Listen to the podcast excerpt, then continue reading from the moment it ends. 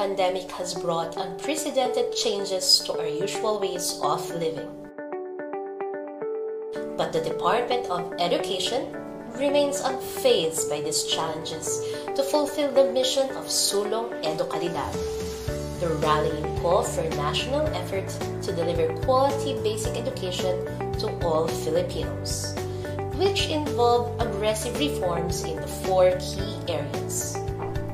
The K-12 curriculum review and update, improving the learning environment, teachers upskilling and reskilling, and engagement of stakeholders for support and collaboration. To move forward together as we prepare the education system for the future. The call for Sulong Edukalidad will continue and we have built the framework of the Basic Education Learning Continuity Plan or the BELCP to put the needs of the learners at top priority. DepEd's BELCP is the major response and commitment to protect the health, safety, and well-being of learners, teachers, and personnel. The plan aims to provide opportunities to continue education even in these trying times with a BELCP in place, supported by unprecedented number of diverse stakeholders from the academe, media, industry groups, NGOs, business and private individuals, Sulong Edukalidad will be able to sustain the aims in its reform for quality basic education. In our journey towards quality education, we have established the four pillars of aggressive reforms from the start, and we have been continuing to progress in these pillars.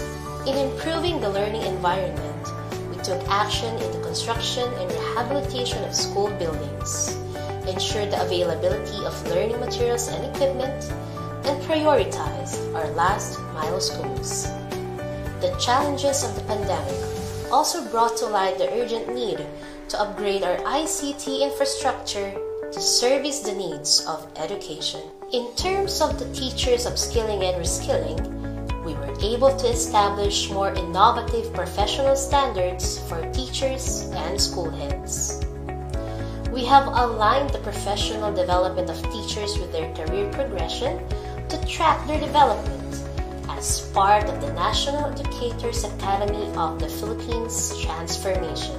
With the launch of the Education Futures program, where we will be focusing on innovative actions and solutions to improve the state of our education, we are now more than ready to start a new journey and continue our fight for quality education for all Filipino learners.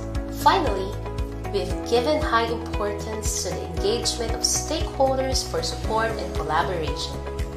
In support of this, we have convened the Philippine Forum for Accessible Quality Basic Education or the Education Forum, which leverage other partnerships for education quality and strengthen partnership with the Philippine Normal University as the country's national center for teacher education.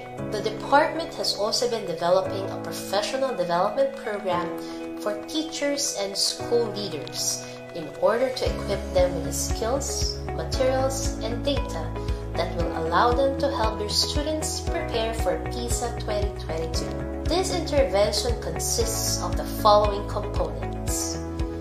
Online training for teachers and school leaders, development of learning materials and practice tests for students, deepening the analysis of the PISA 2018 results, and supporting school-level action research. Now that the year is about to end, our commitment to Sulong Edukalidad will continue and will be far from being gone. With a lot at stake, considering our new knowledge and experience from this year's challenges, we are equipped to face a new future. As we head on to the future where we will face many challenges and uncertainties, the department will always be the guardian of every Filipino learner's right to education.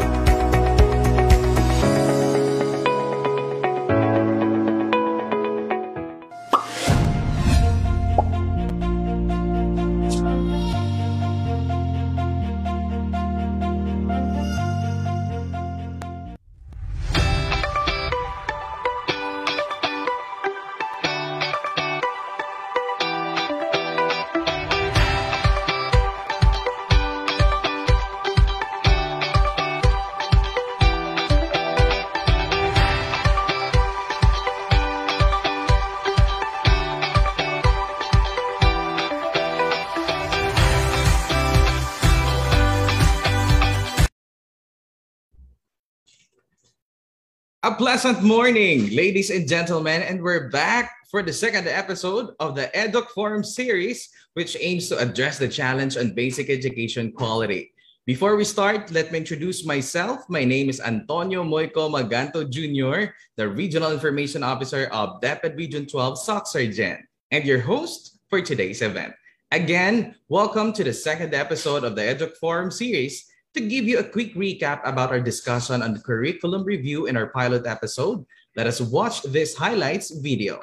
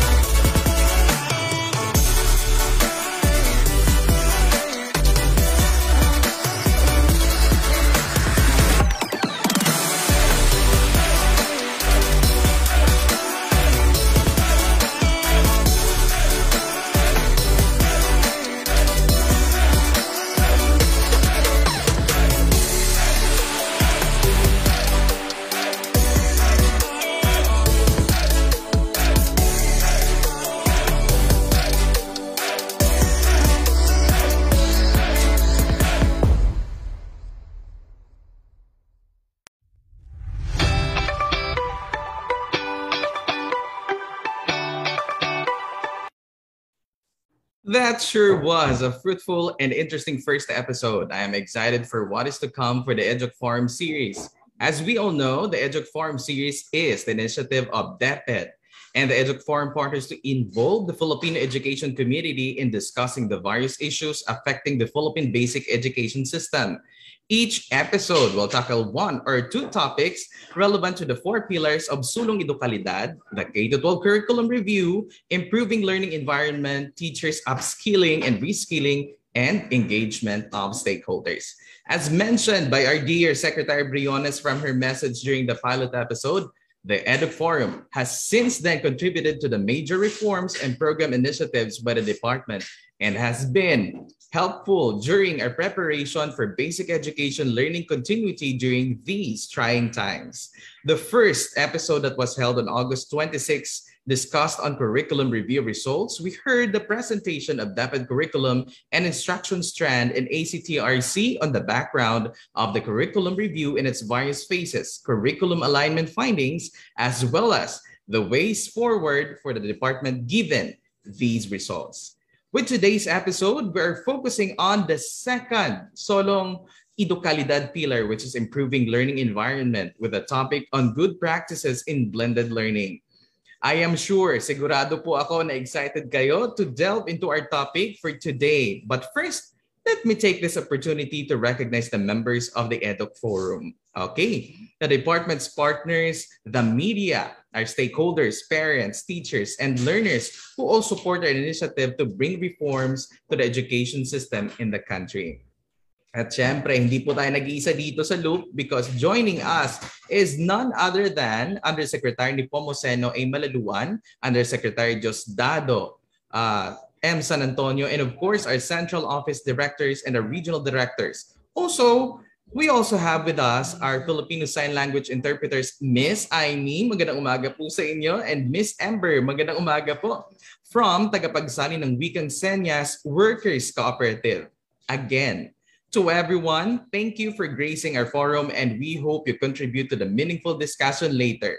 For our main presentation, we are joined by presenters from DepEd Bureau of Learning Delivery, DepEd SDOs Isabela, Bacolod City, Mandaluyong City, Navotas, Negros Occidental, DepEd Region 5, the University of the Philippines Integrated School, and one of our EDUC partners, USAID's ABC Advancing Basic Education in the Philippines Project, they will be given time to discuss the topics and shortly after our panel will give the reaction to the presentation before we go to the open forum where viewers will be given a chance to ask their questions. Again, mabibigyan po kayo ng pagkakataon para makapagtanong to both our presenters and reactors, syempre. In a few minutes, we'll be joined by distinguished panelists for the episode from the University of the Philippines, Diliman, and of course, from SEAMEO INNOTECH.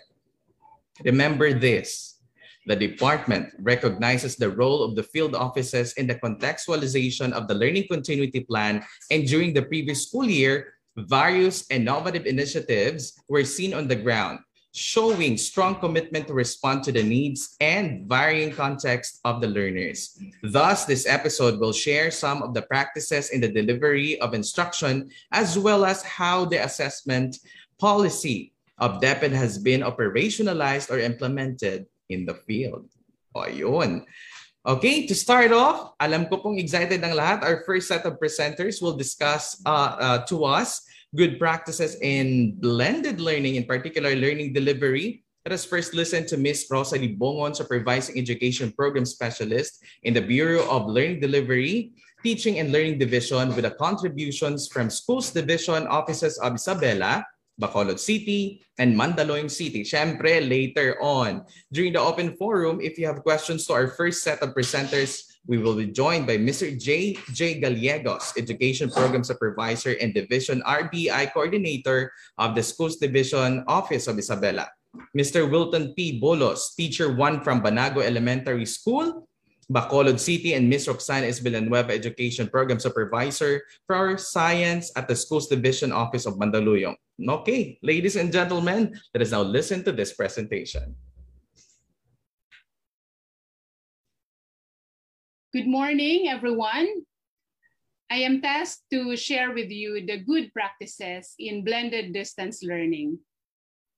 I will begin by uh, sharing the different distance learning delivery modalities that the Department of Education has implemented and will continue to intensify uh, for massive implementation as we begin with school year 2021 to 2022 and then I will show you how these modalities are operationalized on the ground uh, by showing you the video presentation, which was uh, forwarded by uh, three regions.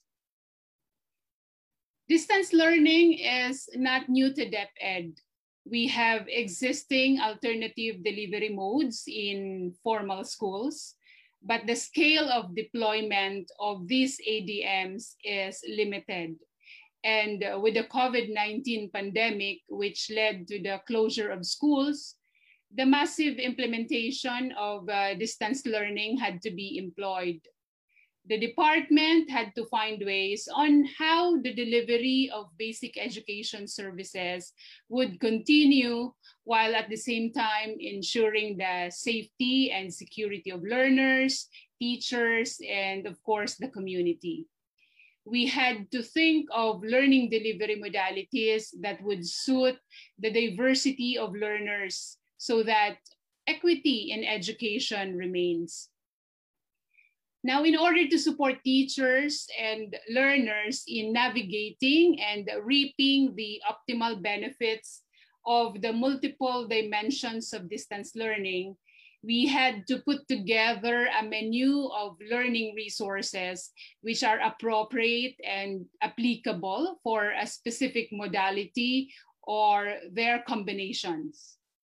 To ensure equity in learning continuity, modular distance learning delivery has been identified as the main or default modality for this school year. The modules, either in print or in digital version, um, are made available for our learners' use. Print modules are used by learners who have no access to internet or no digital device and other, of course, access to multimedia platforms. Uh, the digital copies of SLMs are stored on USB flash drive, DVD, or CD, and they are provided to learners who have a digital device but no access to the internet. Now, in cases where learners have access to all available platforms and resources, the department suggests that the combination of these modalities uh, be utilized so that we can maximize multiple resources and provide learners with diverse learning opportunities and experiences. Blended distance learning is operationally defined as a combination of any of the distance learning delivery modalities. For example, schools may combine either printed modular or digital uh, modular distance learning and online distance learning with TV or radio-based instruction. Or it may also be that modular learning or online learning um, is combined with TV or radio. Now, when schools choose to blend these modalities, it is assumed that both the learners and the teachers and the school itself have uh, the resources or technological infrastructure to support these combinations. In every combination or blended modalities, there may be one component which uh, may be pervasively used while the other one or two are there to support or supplement learning. For school year 2021 to 2022, the department is strengthening the use of TV and radio since not everyone has access to the internet. Hence, they are the most feasible modalities next to modular learning. In the blended modular and online learning with TVRBI, it is assumed that learners have available digital device and internet connectivity for synchronous and asynchronous learning sessions. They are still supplemented with either printed or uh, digital copies of the SLMs, and TV lessons are accessed either online or offline. In the case of the blended modular distance learning combined with TV RBI, learners primarily use the self-learning modules, either in digital or printed form. There will be no need for internet connection. The TV and radio-based episodes are now digitally available in the DepEd database, indexed by grade level, quarter, episode title, and the most essential learning competencies. Now, when TV episodes are made available uh, through any digital storage device, which the department deems to implement for school year 2021 to 2022, TV lessons can be viewed without the need for a television set. For the blended distance learning and uh, TV or radio-based instruction, learners engage both in synchronous and asynchronous learning.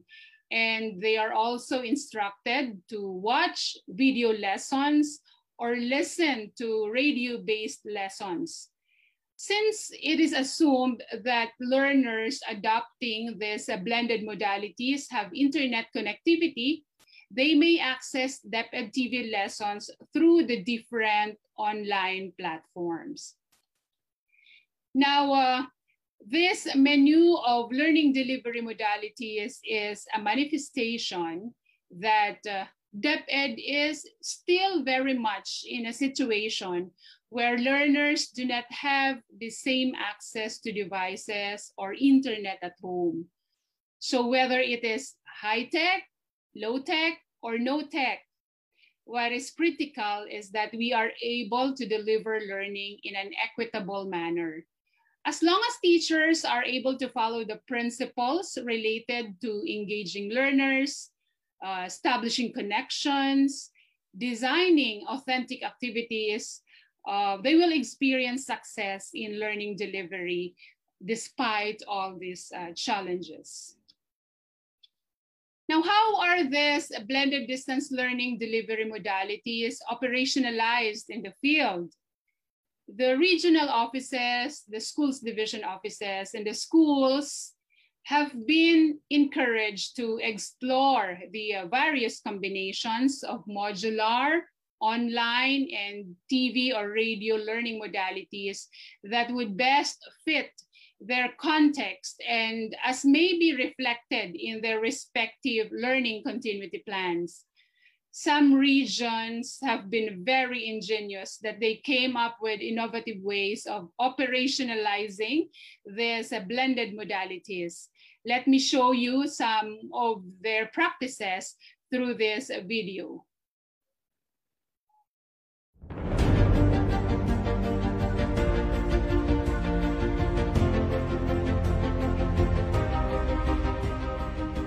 Tila tumigil ang pag-ikot ng mundo dahil sa bantang dulot ng pandemyang COVID-19. Maraming establishmento at paaralan ang nagsara at ang tanong ng karamihan, paano maipagpapatuloy ang edukasyon sa gitna ng pandemya? Ngunit para sa kambal na sila Aslin at Asli, mga mag-aaral na nasa ikapitong baitang, sa kabila ng kawalan ng face-to-face classes, napakalaking tulong sa kanilang pagkatuto ang paggamit ng mga learning modules kasabay ng kanilang pakikinig sa mga araling iniere sa 106.3 FM Dance Radio. Mas naunawaan at nasusundan ko po ang mga aralin na nasa learning activity sheets sa pamamagitan ng pakikinig ko sa mga talakayan sa radyo.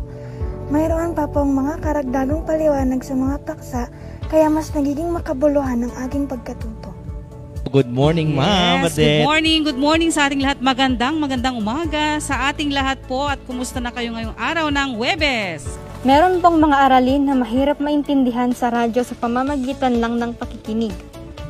Kaya po malaking tulong po ang pagkakaroon ng live discussion sa FB page at YouTube channel ng school. Tulad na lang po sa math. Nahihirapan po kaming masundan yung mga solutions sa mga problems kung makikinig lang po kami sa radyo. Pero dahil sa live discussion, nakikita na po namin kung paano po nakuha ang sagot. Ngunit bihira lang po kaming makapanood ng live streaming dahil dito po sa lugar namin, mahirap po ang signal ng internet. Kaya ang ginagawa po namin ay naghahanap po kami ng signal.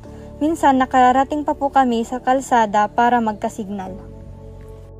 Isa ang Radio-Based Instruction o RBI sa mga learning delivery modalities na ginagamit ng isa sa pinakamalaking pampublikong paaralan sa Schools Division of Isabela, ang Doña Aurora National High School na matatagpuan sa munisipalidad ng Aurora. Ang paaralan ay may apat na curricular programs para sa mga mag-aaral ng junior high school ang Special Science Curriculum, Special Program in Journalism, Special Program in the Arts, at ang Regular Curriculum. Dahil ang mga mag-aaral ay nagmumula di lamang sa 33 barangay sa bayan ng Aurora, kundi sa iba't ibang bayan sa lalawigan ng Isabela gaya ng Luna, Kawayan, Benito Soliven, Burgos, Ramon, San Manuel, Malig at maging sa ilang bahagi ng Alfonso Leste Ifugao, ang pagsasahimpapawid ng dance radio ay nakararating at nakapaghahatid ng karunungan sa mga mag-aaral sa malalayong lugar. Ang dance radio ay bahagi ng Radyo Eskwela sa Isabela, ang flagship project ni Dr. Madeline L. Macaling, Assistant Schools Division Superintendent, Officer in Charge ng SDO Isabela upang maabot ang bawat batang Isabelenyo. Bilang bahagi ng proseso ng pagbuo ng canned RBI materials, dumaan ang mga ito sa quality assurance team para sa content, language at technical editing.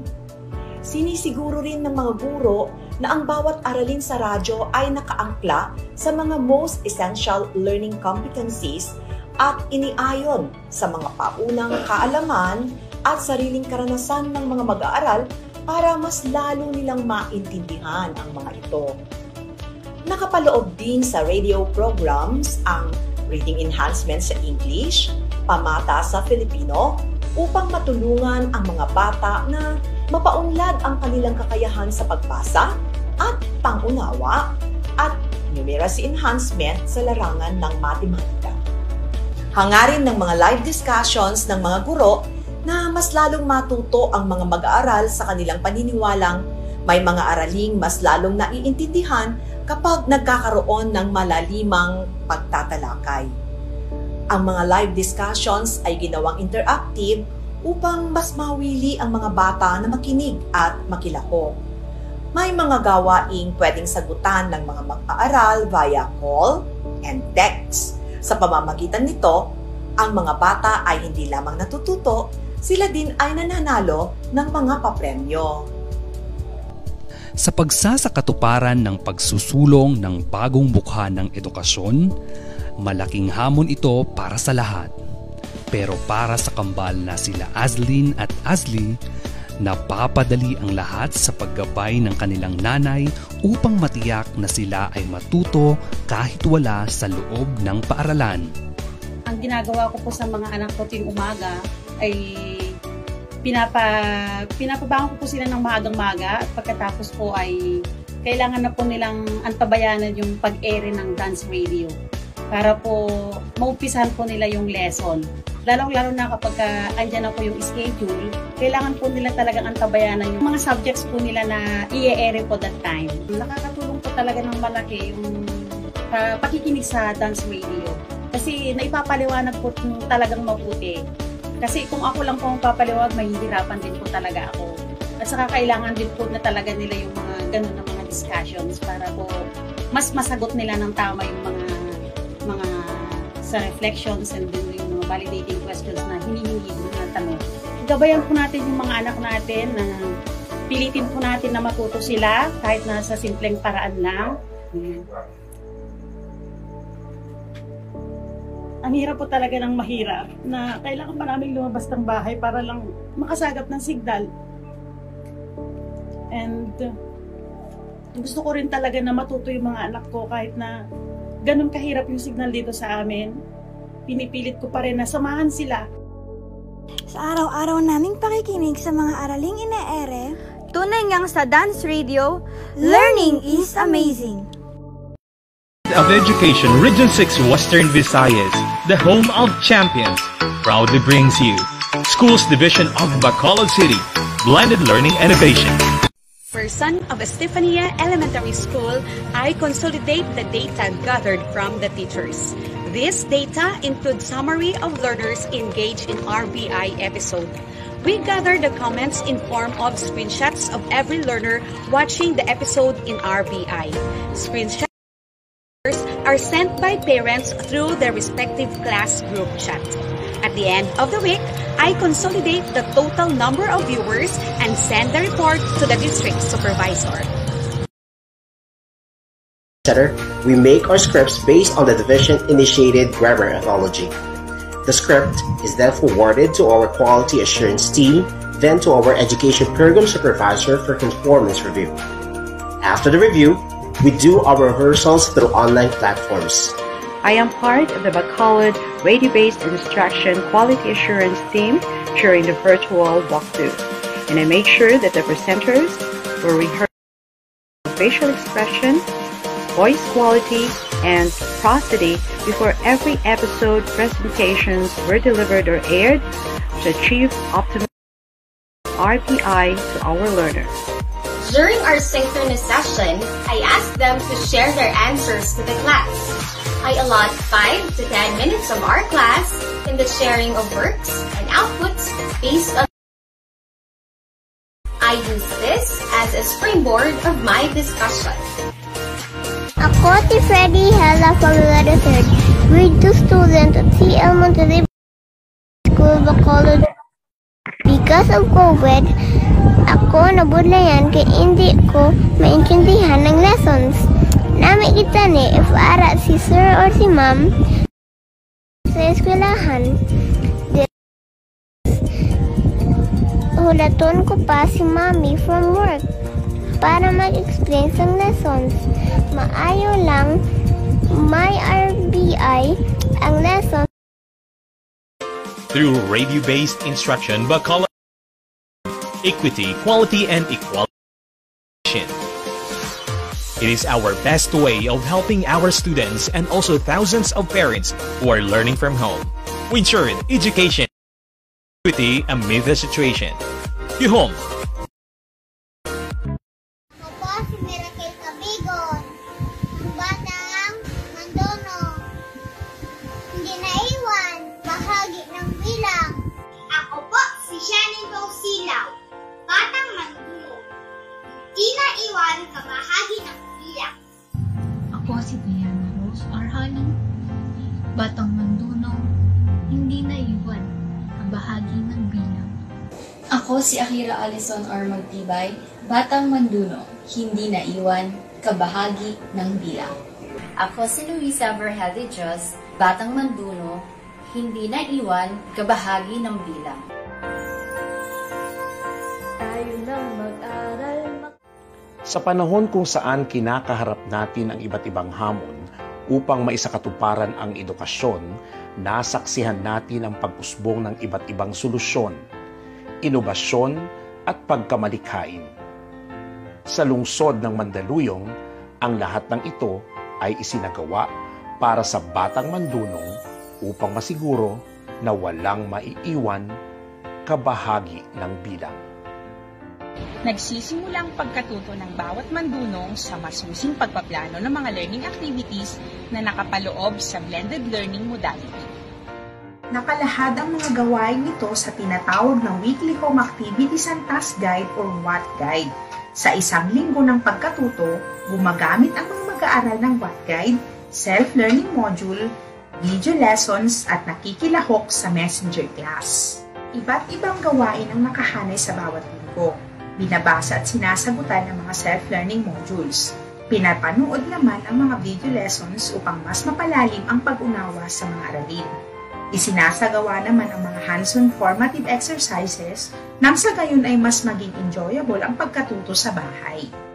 Natutuwa po ako na tuwing may tanong po ko kay teacher, nasasabi ko po ito pag meron kaming messenger class. Gamit ang free messenger, nakikibahagi ako sa talakayan. Minsan po may mga tanong yung teacher namin na nasasagot ko po gamit yung mga emoticon o kaya naman po yung mga poem. Nakakatuwa po kasi parang kausap ko na rin po yung teacher ko tsaka yung mga kaklase ko. Para naman sa kaligtasan ng mga mag-aaral, ang account ng kanilang mga magulang ang ginagamit sa messenger class. May mga class rules at protocols na aming ibinigay sa pagsisimula ng klase. Nang sa ganon, ang bawat bata ay may mga interaksyon sa kanyang kaklase at guro in a safe virtual space. Malaking tulong sa aming mga magulang ang mga mental health webinars. May mga homeschool learning team na siyang tumutulong sa mga magulang na hindi laging may oras upang subaybayan ang kanilang anak. May nakalaang oras sa teacher upang makausap siya ukol sa pag-aaral ng aking anak. Minsan, nag-experiment kami ni nanay langit ang mga material sa bahay. Tapos may pinapanood si teacher ng video tungkol dito kaya mas lalo kong naiintindihan ang tungkol sa experiment. Hindi madali ito sapagkat lahat ng bata ay pinagkalooban ng learning tablets galing sa LGU. Kaakibat ng epektibong pagkatuto ang mabisang assessment. Upang masiguro ang pagkatuto, may mga formative assessment na isinagawa ang mga guro. Maaaring ipasa ang mga output gamit ang messenger class. At kung wala namang load ang mga magulang, maaari itong ipasa sa mga drop boxes na matatagpuan sa paaralan. Isang mukha ng blended distance learning ay ang paghinang sa kakayahan ng mga mag-aaral na mag-self-monitor. Sa Watt Guide, makikita ang self-monitoring tool na naglalarawan sa progress ng mag-aaral. Chinecheck ko ito linggo-linggo upang malaman kung sinong mag-aaral ang nangangailangan ng intervention at consultation. Po, nagkakaroon po kami ng chance na gumawa ng mga enrichment activities gaya ng pagdagdag sa pagbabasa, mobile learning games gaya ng Quizit, tsaka Kahoot. Tapos, panonood din po ng mga DepEd TV episodes na sadyang nakatutulong para sa ako. Nakaplanong mabuti ang mga varied activities na ito upang hindi humigit sa oras na itinakda para sa screen time. Sinisiguro din ng mga guro na naaayon sa developmental needs ng mga learners ang spread ng activities. May mga guro rin na gumamit ng purely online distance learning gamit ang Google Classroom. Iba't ibang collaborative activities ang kanilang ipinagawa sa mga mag-aaral gamit ang mga interactive apps at websites. Tunay ngang hitik sa pinag-isipang mga gawain ang klase schedule ng mga bata. Kaakibat nito, sinisikap ng Schools Division of Mandaluyong City na lalo pang paghusayin ang implementasyon ng blended distance learning nakalatag na ang mga gawain para sa darating na taong panuruan, ang Mandunong TV Pilipinas, Gabay at Guro, Front Learners Training for Teachers, Data Analytics and E-Commerce Pilot Classes, at Front Learners LMS for select grade levels. Of course, other than those uh, presented in the video, there are numerous good practices on the ground which have proven that despite the complications and limitations in the implementation of blended distance learning, there will always be successful stories of learning delivery. Through the program implementation review, kumustahan, and focus group discussions conducted by the Bureau of Learning Delivery with our uh, educational leaders, uh, teachers, parents, and learners, we were able to gather stories of both struggles and success. So on screen are some of the good practices that the regions intend to intensify since these practices have helped them help learners meet the most essential learning competencies despite being physically distant from their teachers and classmates.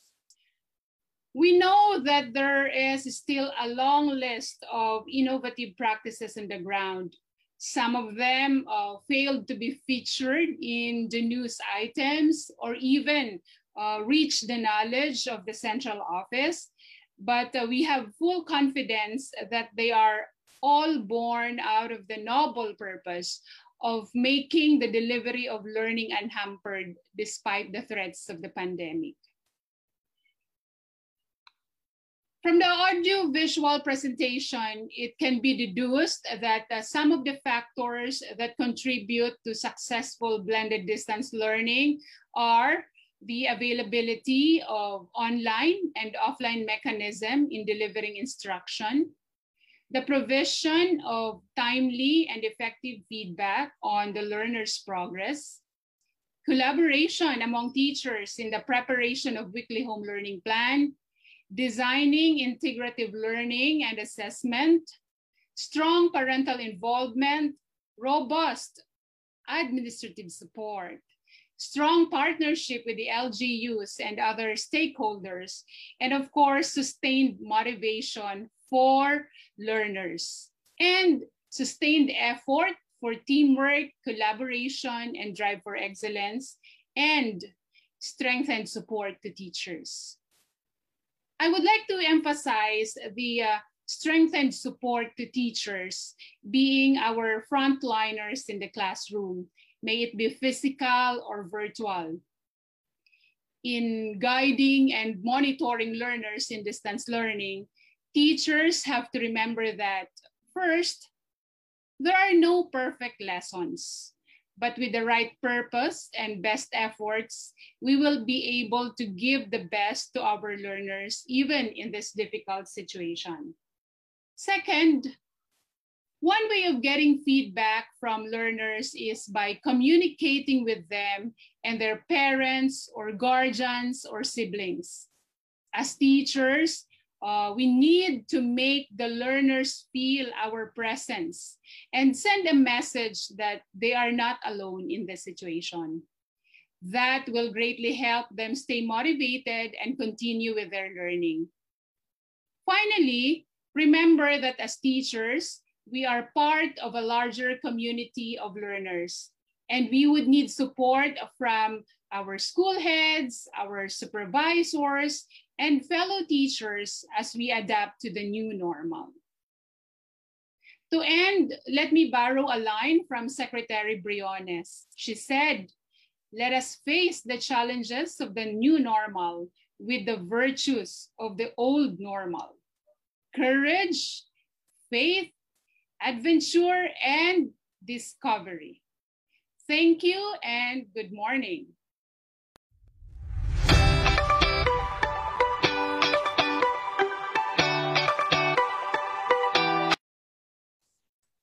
Thank you so much, Ms. Bongon and our contributing SDOs for that very informative and inspiring presentation.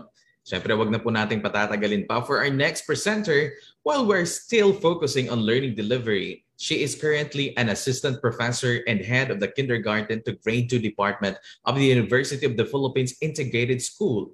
She has been teaching in the mentioned institution for more than 10 years. Let us welcome Assistant Professor Angela Ray M. Abarquez.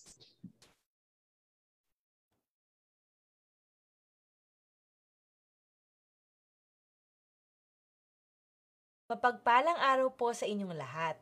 Ako po si Teacher Ara. Ako po ay nagtuturo sa unang baitang sa University of the Philippines Integrated School o mas kilala bilang UPIS. Ngayong umaga, Nais ko pong ibahagi sa inyo ang ginawang program redesign sa aming paaralan, partikular sa Departamento ng Kindergarten hanggang grado 2. Integrasyon at kolaborasyon. Ito ang naging susi upang kami ay makabuo ng isang komprehensibong material para sa mga mag-aaral.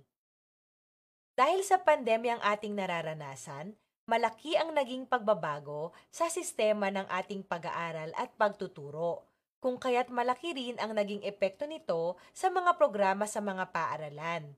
Hangad nating lahat bilang mga guro na patuloy na makapagturo sa epektibong paraan upang makamit ng mga mag-aaral ang paglago at pagkatuto sa kabila ng iba't ibang hamon ng distance learning. Noong nagkikita pa ng harapan ang mga mag-aaral at mga guro, mas mahaba ang oras ng pag-aaral at mas marami ang mga kasanayang na ituturo sa paaralan. Nagbago po ang lahat ng ito nang magkaroon ng shift to remote teaching and learning. Isa sa mga paunang hakbang na ginawa ng mga paaralan ay ang pagtukoy ng mga most essential learning competencies. Lubos na mahalaga ang hakbang na ito dahil sa pagpili ng mga pinaka-essential na kasanayan ay isinasaalang-alang natin ang iba't ibang kadahilanan. Kasama na rito kung papaano ito matututunan ng mga mag-aaral sa isang online learning setup, kung ito ba ay magiging kapaki-pakinabang para sa kanila, maging ang mga paraan ng pagtataya, lalo na't hindi natin sila nakikita ng harapan. At bilang mga guro ng mga bata, sinusuri rin natin kung developmentally appropriate ba ang mga mapipili nating estratehiya sa pagtuturo. Kaugnay nito, nagkaroon din ng malaking pagbabago sa mga instructional materials na ginagamit natin. Noong may face-to-face classes, malaya po tayong nakasusubok sa paggamit ng iba't ibang learning materials. Ang mga mag-aaral din ay mayroong workbook o module para sa bawat asignatura. Sa distance learning, naging limitado ang mga pamamaraang maaari nating magamit. At dahil ang pag-aaral ay napunta sa tahanan ng mga bata, nakita naming mas praktikal ang paggamit ng isang module lalo na sa mga pinakabatang mag-aaral na gagamit nito. Dahil po dito, nabuo namin ang Isip K-2 o ang Integratibong Sanayan at Impormasyon para sa programa ng kindergarten hanggang grado 2. Ang Isip K-2 ang nagsilbing course pack o module ng mga mag-aaral. Bunga ito ng kolaborasyon ng mga guro. Layunin nito na makapagbigay ng komprehensibong impormasyon tungkol sa mga paksa o aralin. Layunin rin itong makapagbigay ng mga student-centered na mga gawain at makatulong sa mga guro na masuri ang pagkatuto ng kanilang mga mag-aaral. Para sa buong akademikong taon, ito ang gabay ng mga bata sa kanilang pag-aaral. Ang Isip K-2 ay naglalaman ng mga aralin, talakayan at iba't ibang gawain na maglilinang at magpapayaman sa kanilang pagkatuto. Integratibo ang mga aralin sa Isip K-2. Bilang literature-based ang aming approach sa pagtuturo, gumagamit kami ng iba't ibang literatura, halimbawa ay kwento, tula, o awit, bilang lunsara ng mga susunod na aralin sa lahat ng asignatura. Higit sa lahat, ang Isip K2 ay maaring magamit sa parehong synchronous o asynchronous classes. Ito rin ay naglalaman ng apat na bahagi. Ginamit namin ang UPIS bilang acronym upang mas madaling matandaan at masabayan ng mga bata maging ng mga magulang. Ugnayan o understanding connections. Paglinang o pathways to discovery. Igting o immerse together, at sanayan o skill building. Ang TTQ ay para sa ugnayan o understanding connections. Sa bahaging ito, nakikita ang layunin ng mga aralin sa bawat linggo. Lalo na't malaki ang papel na ginagampanan ng mga magulang sa online learning, mahalagang malinaw sa kanila ang mga layunin ng pag-aaralan ng kanilang mga anak. Ang titik P ay para sa paglinang o pathways to discovery.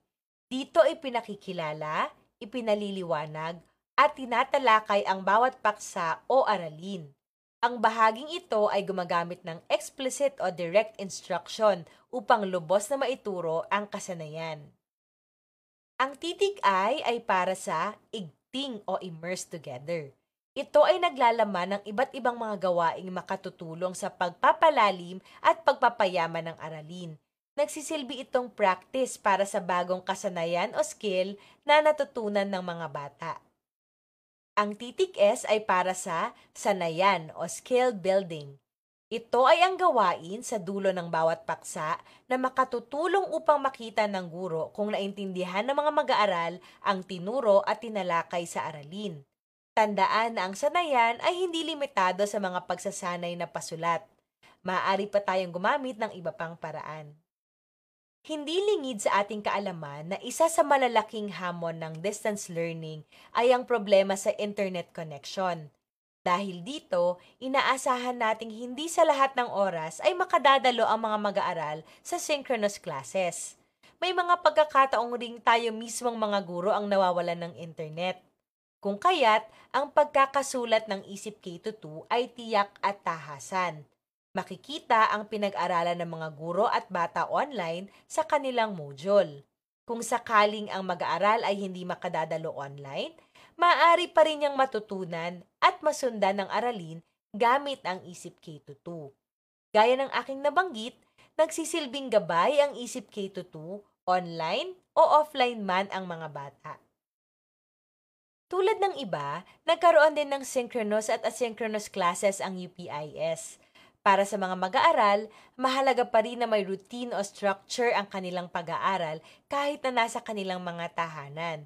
At dahil sila ay nasa bahay lamang, naiiba ito sa nakagawian nilang learning environment.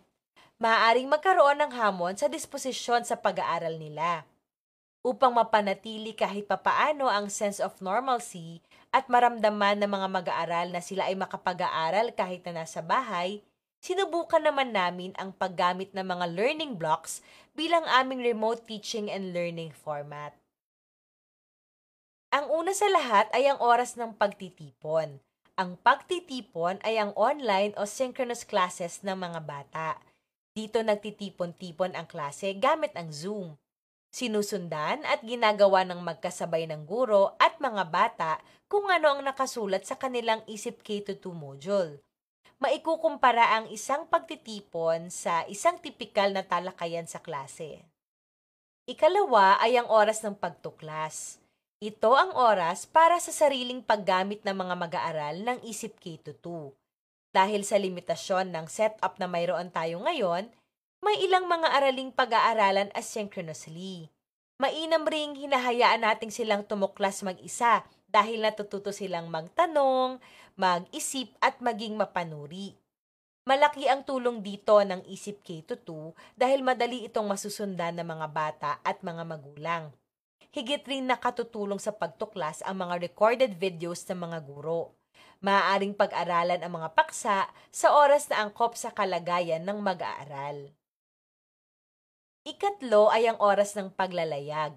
Siyempre, kailangan pa rin ng oras para sa masaya at malikhaing mga gawain. Halimbawa nito ay mga gawain tulad ng arts and crafts, music and movement, free reading time, at mindfulness activities. Yaman din lamang sila ay nasa kanilang mga bahay, isinama rin namin ang mga gawaing bahay bilang bahagi ng kanilang mga gawaing pampaaralan at tinawag namin itong Scholar ng Bahay. Ikaapat ay ang oras ng pagsasanay. Ito ang pagsagot at paggawa ng iba't ibang sanayan sa Isip K2 o sa Google Classroom. Ang mga sanayan ay makatutulong makapagbigay alam sa mga guro kung naintindihan o nasundan ba ng mga bata ang mga pinag-aralan nila. Ikalima ay ang oras ng pagsangguni. Ito naman ang oras na maaring makausap ng bata o magulang ang kanilang guro upang kumonsulta o magtanong.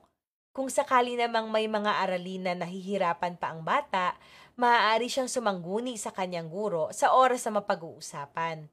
Hanggat maaari, sinusubukang regular na gawin ito upang masiguradong nagagabayan din ng mga guro ang mga magulang. Lalo na ngayon sa panahon ng distance learning, ang mga magulang ang lubos na nakakikita ng performance sa mga bata kung kaya't mahalaga ang pagsangguni sa isa't isa. Panghuli ay ang oras ng pahinga. Mahalagang naiintindihan ng mga bata ang konseptong ito upang matutunan nilang huminto tuwing kinakailangan. Tuwing may synchronous classes naman, oras din ito upang magsama-sama ang mga mag-aaral online upang magkwentuhan, magkumustahan o maglaro. Tinatawag din namin itong online recess. Ang pagbuo at pagsulat ng Isip K2 at ang pagtatalaga ng mga learning blocks ay iilan lamang sa mga nasubukan naming paraan upang tumugon sa mga hamon ng distance learning. Mahalaga ang komunikasyon at kolaborasyon upang makabuo ng isang komprehensibong material na pambata. Higit na nakatulong dito ang konsepto ng integrasyon. Bagaman malaki ang naitulong sa amin ng mga material na ito sa unang taon ng distance learning, hindi maiiwasang makaranas at makakita rin ng mga kakulangan nito. Kung kaya't mahalaga ang patuloy na pagsasaliksik at pagsubok ng iba't ibang pamamaraan para sa pagpapaunlad ng kakayahan ng ating mga mag-aaral sa panahong ito. Naway magsilbing aral ang mga karanasan natin noong nakaraang taon sa pagpapabuti at pagsulong ng ating mga nasimulan. Maraming salamat po at magandang araw.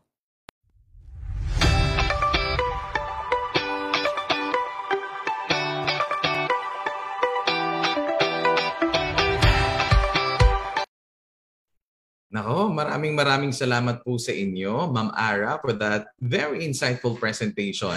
I am sure we may have some questions already in our minds. Please make them ready later on during the open open forum, or you may send in your questions through chat in the Zoom call or the link for questions and comments in the live stream platforms. At syempre, moving on to the next set of presenters, in this next part, we will listen to the discussion on the good practices in blended learning, particularly on the oper operationalization of assessment We welcome our presenters from the DepEd Division of City Schools Navotas.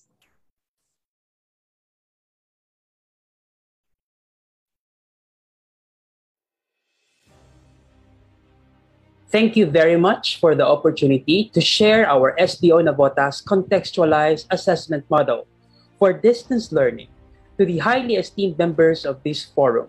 I am Dr. Marco D. Miduranda, Education Program Supervisor and the Division Information Officer of SDO Navotas. and I will facilitate the flow of this presentation. To start, allow me to introduce our OIC Schools Division Superintendent, to give an overview of our SDO Navotas contextualized assessment frame. Please give a warm hand to Dr. Alejandro G. Ibanez. Good morning. Greetings from SDO Navotas. I am Dr. Alejandro G. Ibanez, the officer in charge, Office of the Schools Division Superintendent, together with my team. It is with great pleasure to present to you SDO Navotas contextualized assessment model for distance learning, hardcorely operationalizing assessment. As you can see, there are two major components of assessment we have in SDO Navotas. Internal assessment and external assessment. Internal assessment, which is carried out by our schools in the division. External assessment carried out by the regional office, our DepEd, NCR. Both are espoused by DepEd policies on assessment, such as DepEd Order Number 8, Series 2015, titled Policy Guidelines on Classroom Assessment for the K-12 Basic Education Program, and DepEd Order Number 31, Series of 2020, titled Interim Guidelines for Assessment and Grading in the Light of Basic Education Learning Continuity Program. For internal assessment, there are three subcomponents, namely the pre-assessment, the assessment proper, and post-assessment. Pre-assessment is MELCS-based 30-item test with two written output questions intended for the first and second quarters. This is backed by a table of specifications. This is given a day before actual opening of classes, online, or home-based. The purpose of pre-assessment is to determine the entry-level learning or recognition of prior learning acquired by learners through formal, non-formal, and informal means. The result of pre-assessment serves as basis for MELCS-based least mastered skills for assessment interventions and to determine other profile of learners in terms of high-tech, low-tech, no-tech, among other considerations. All of these variables have inputs to other forms of assessment in the assessment proper. Assessment proper starts in the actual day of opening of classes. This is a day-to-day assessment activity to ensure that learning takes place. Furthermore, it is integrated in all parts of the lesson, before, during, and after the lesson. This is non-graded. Formative assessment is a process that involves teachers using evidence about what learners know and can do to inform and improve their teaching. This process, through the teacher's immediate feedback, enables learners to take responsibility for their own learning and identify areas where they do well and where they need help. Summative assessment, on the other hand, is an assessment that is usually administered toward the end of a learning period to ensure the extent to which the learners have mastered the essential learning competencies, the results of which are recorded and are used to report the learner's achievement. In distance learning, summative assessment is in the form of written works and performance tasks, as specified in DepEd Order Number 31 series of 2020. Written works are administered to assess essential knowledge and understanding through quizzes and long unit tests. Performance tasks, on the other hand, refer to assessment tasks that allow learners to show what they know and are able to do in diverse ways. Such tasks may include skills demonstration, group presentation, multimedia presentation, research projects, among others. Special innovation for SDO Nabotas is summative assessment through integrative assessment. It is a design that seeks to combine students' learning from different disciplines or subject areas and or levels into a single form of assessment. Such assessments are synoptic that students are required to make connections between knowledge that span multiple topics. To concretize this form of assessment, our teachers will demonstrate through a video presentation. Furthermore, this is also responsive to academic ease philosophy of distance learning. Not all learners can succeed adapting integrative assessment based on experience. This is where teacher-made individualized assessment gets in. Individualized and differentiated instructions allow students to experience assessment that suits their needs. Hence, individualized assessment is adapted and is therefore recommended. Another principle of assessment is that it should be cooperative. Hence, in SDO Navotas, we allow teachers to collaborate with parents, guardians, and tutors as co-evaluators of learning outcomes. We have tools for parents to fill out through this scheme. PISA-based assessment is an assessment where test items are aligned to that of the International Student Assessment to be given to grades 8 and 9 learners this school year. This is a proactive assessment strategy of the SDO Navotas so our learners can get familiarized with the type of test given internationally. This will be facilitated by our supervisor later. Post-assessment is given at the end of every two quarters, first and second, then third and fourth. Same test for the pre-assessment is administered in the post-assessment. The purpose of which is to validate learning obtained by students in the quarterly grades they receive. This serves its purpose for validation of learning and program evaluation. This allows SDO Navotas to determine our milestones, our gaps and losses in curriculum program evaluation in terms of content, pedagogy, learning resources, and assessment per se. Then remediation and enrichment is integrated for our learners to go through, not at the end of the school year, but every quarter in order to ensure the preventive scheme of failing learners.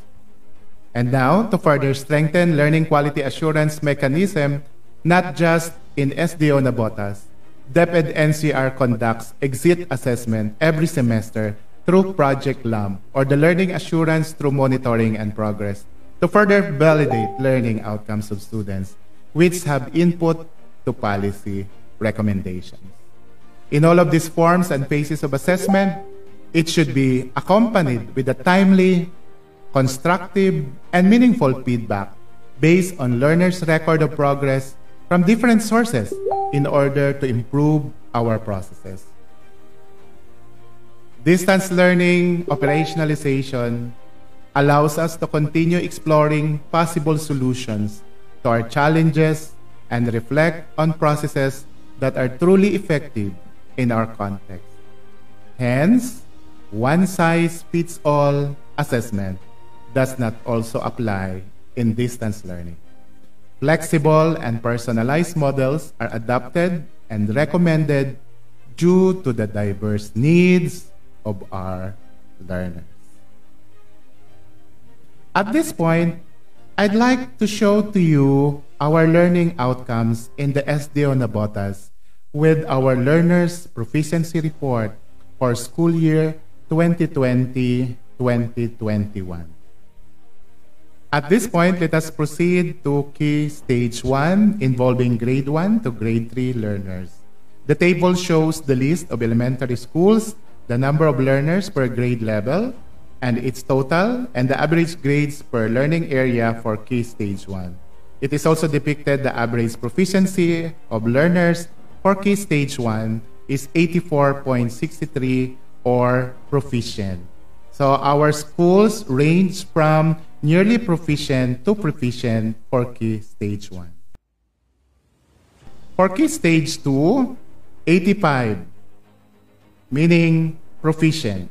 And our schools for Key Stage 2 for grades 4 to 6 ranging from nearly proficient to highly proficient because Navotas Elementary School 1 posted 90 average. For Key Stage 3, 85.89, which is also proficient. And the average ranging from nearly proficient to highly proficient. And we have one school, Nabotas National High School, consistently posted highly proficient. And one, Nabotas National High School, which has proficient rating for education sa pagpapakatao. For Key Stage 4, for our senior high school, grades 11 and 12, 87.05, meaning proficient. So, uh, the average ranging from proficient to highly proficient, we have two highly proficient, one from Angeles National High School, and the other one is Pilimonte Lisan Senior High School. Our dropouts for the school year 2020-2021 for elementary we have four, and for high school, we also have four, totaling eight dropouts out of the 51,000 learners we have. So it's almost zero, close to zero.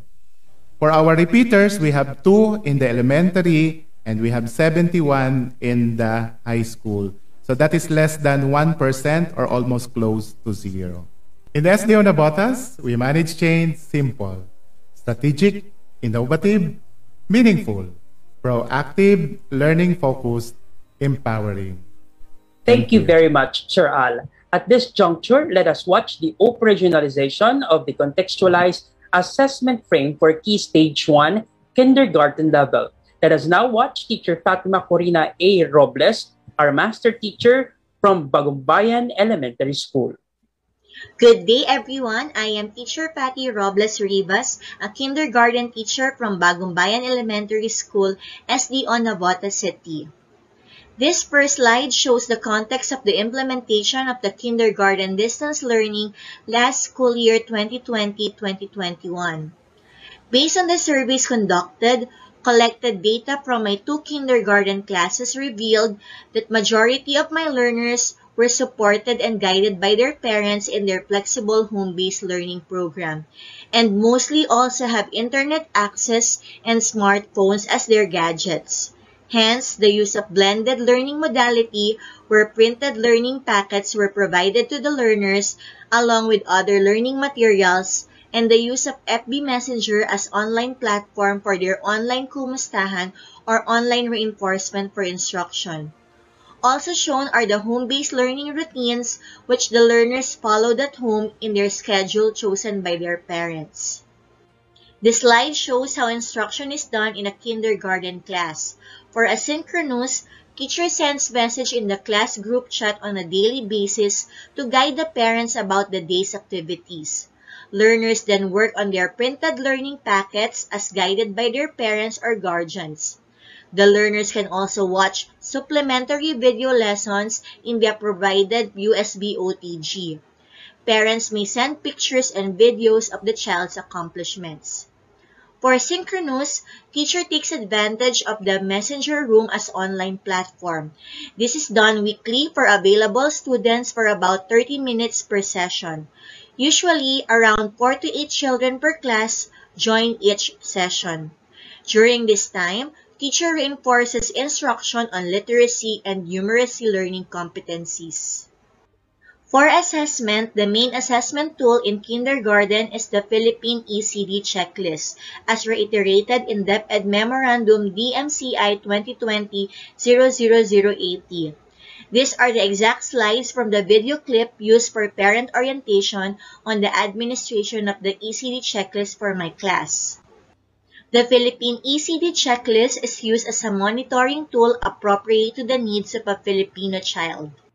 This is an important tool to obtain relevant information about the development of a child. This is designed to identify the developmental needs of children and to identify children at risk for developmental delays.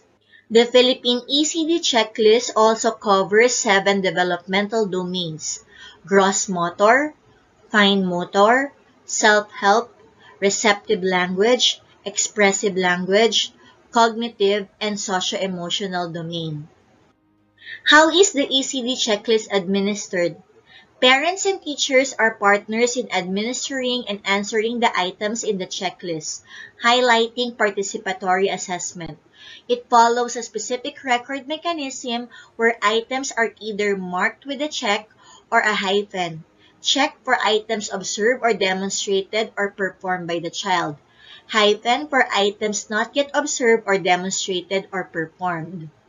Majority of the items in the checklist are observable in the child's daily routines and activities. Let us take a look at the checklist in each domain of development.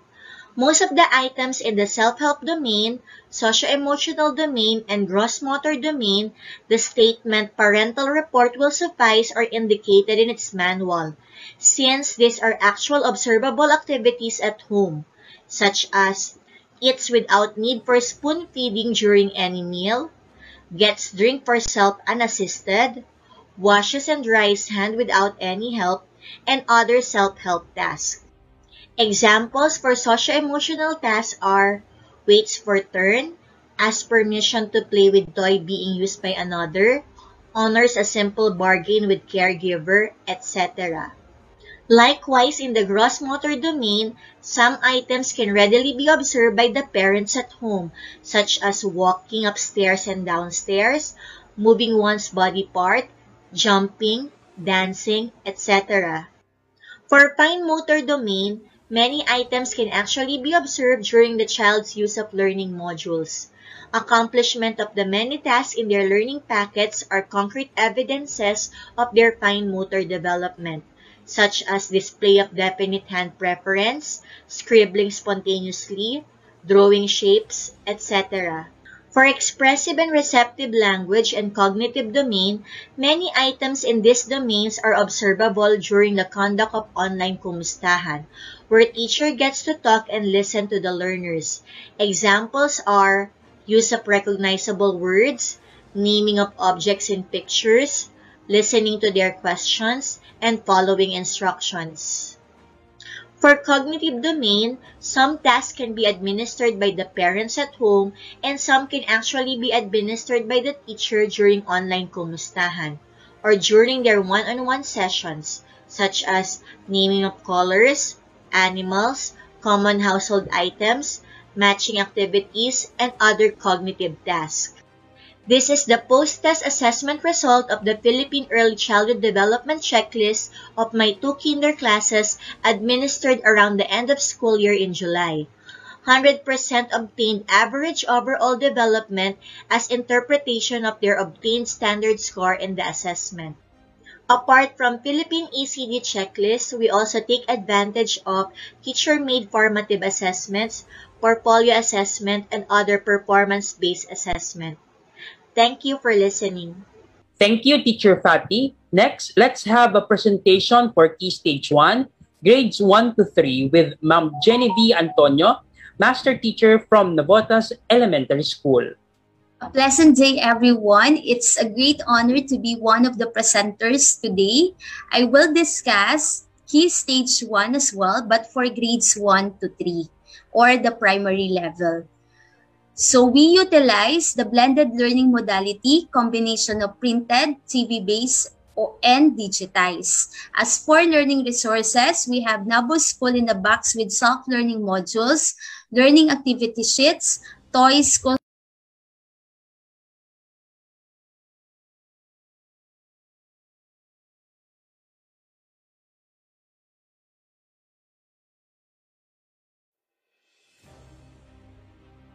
Thank you very much for the child's accomplishments. There's moving. Thank you, Teacher Fatty. Next, let's have a presentation for Key Stage 1, grades 1 to 3 with Ma'am Genevieve Antonio, Master Teacher from Navotas Elementary School.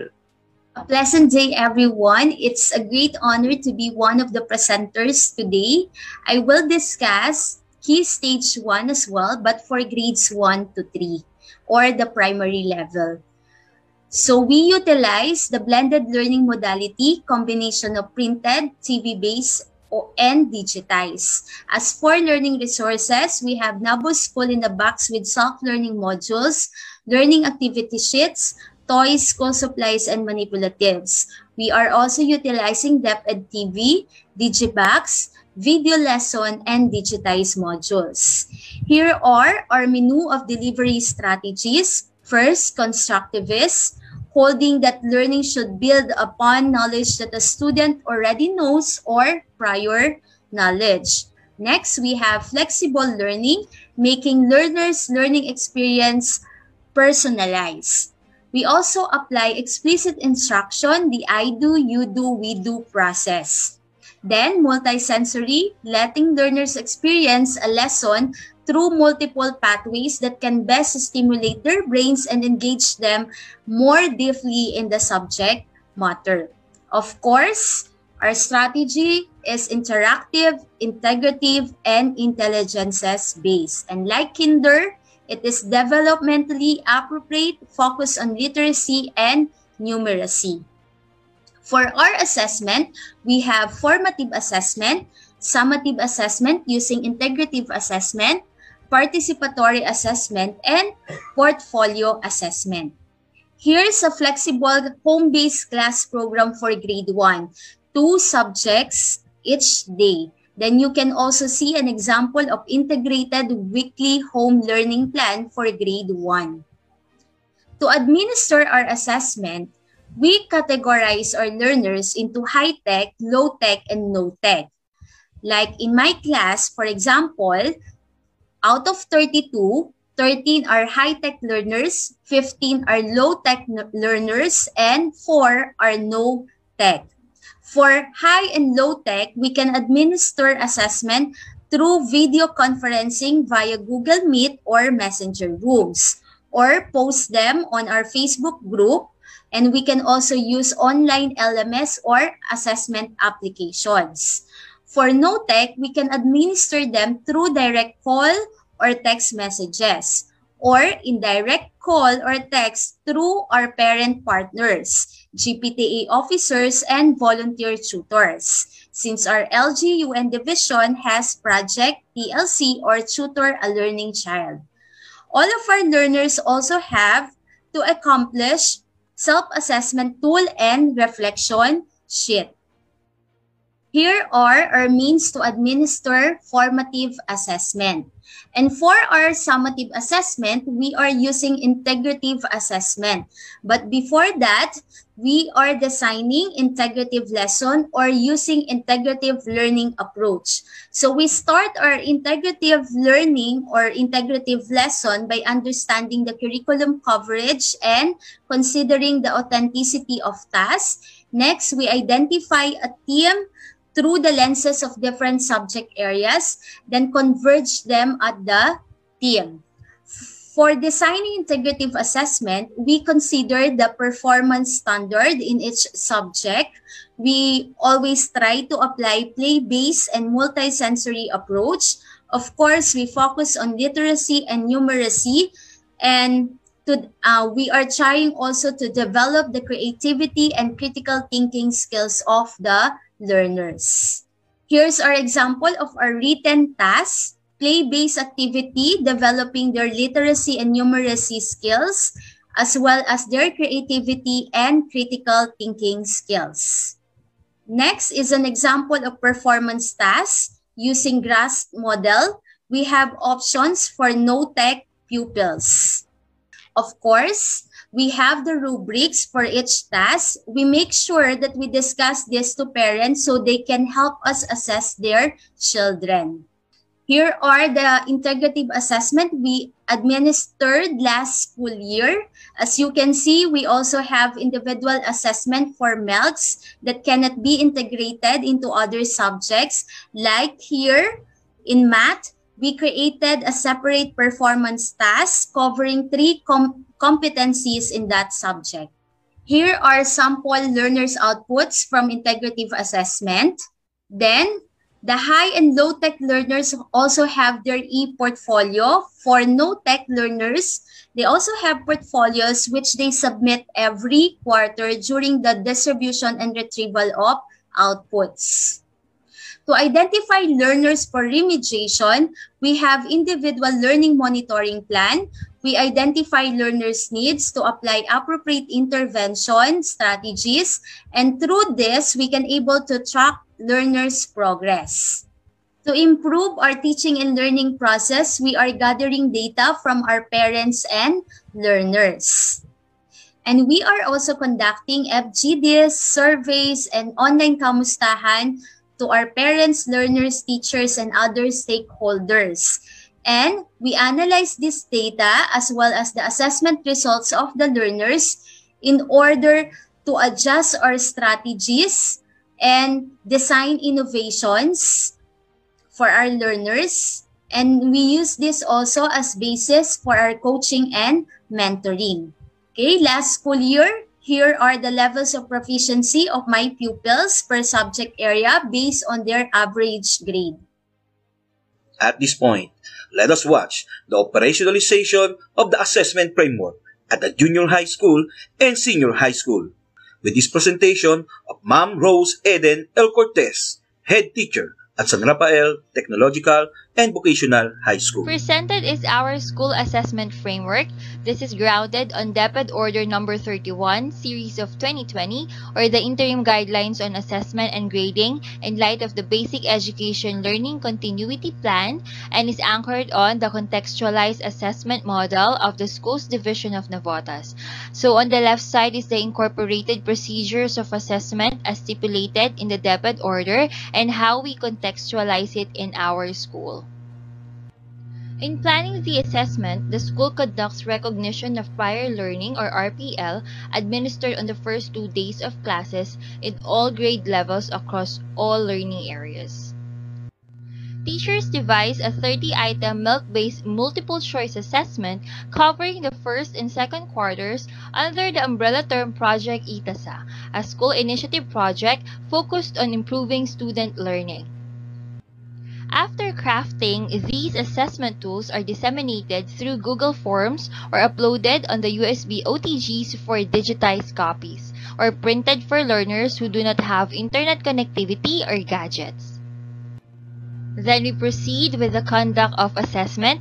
This is the example of an individual consolidated reporting of test results by each subject teacher after checking and identifying the items with very low scores. Following is the analysis and reporting of results by subject area. Profiling includes identifying least mastered skills of learners as basis for appropriate intervention and remediation in the improvement of the target skills. At the same time, it allows for teachers to diagnose which skills to focus on during the teaching learning process. Then monitoring and evaluation is conducted all throughout the teaching learning process to evaluate progress or areas for improvement. After the conduct of the post-assessment, comparison of the results are done for future directions or improvement of practices. For the second semester, another set of 30-item MELC-based assessments are to be crafted since there is a change in subject or course offerings in the senior high school. After analysis and identification of least mastered skills, planning for future interventions and actions takes place as presented in the Gantt chart. Topics are also included in the learning action cells. These are teacher quality circles where teachers can collaborate and discuss common classroom concerns and share strategies used in the delivery of instruction. During the planning phase as well, teachers craft the SLCP Form 1 or the Weekly Teaching and Learning Instructional Plan. This is a contextualized weekly home learning plan initiated by the school. In here, teachers identify the assessment methods and the pedagogical approach appropriate for the intended competency for the week, indicating as well if it is synchronous, asynchronous, and modular in delivery. Formative assessments in the form of teacher-made activity sheets are done all throughout the teaching learning process to prepare learners in mastering targeted skills as measured by the summative assessment.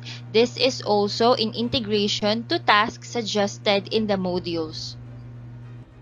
We measure or evaluate attainment of learning competencies through written works in the form of long quizzes or activity sheets as well, and performance tasks where learners can demonstrate mastery or learning through skills demonstration, oral work, or multimedia presentations graded through a rubric or a skills checklist. We also adapted integrative assessments as a form of summative assessment in which all learning areas collaborate in one performance task covering all the targeted learning competencies, thus promoting academic ease.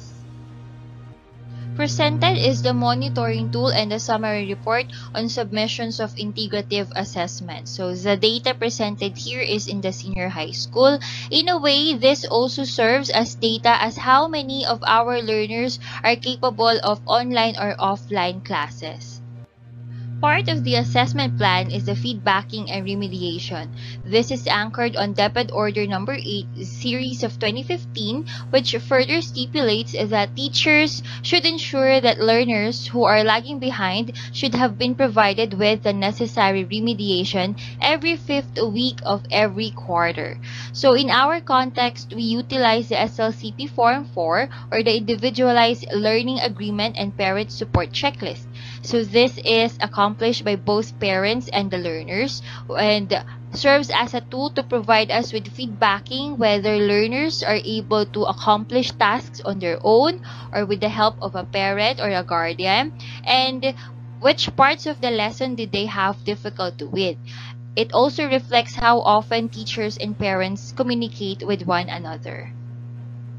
There is also implementation of different intervention projects in every learning area still under the project ITASA. So we can see here the sustained implementation of one of the interventions, no, showing the increment gained by learners in every year of the remediation.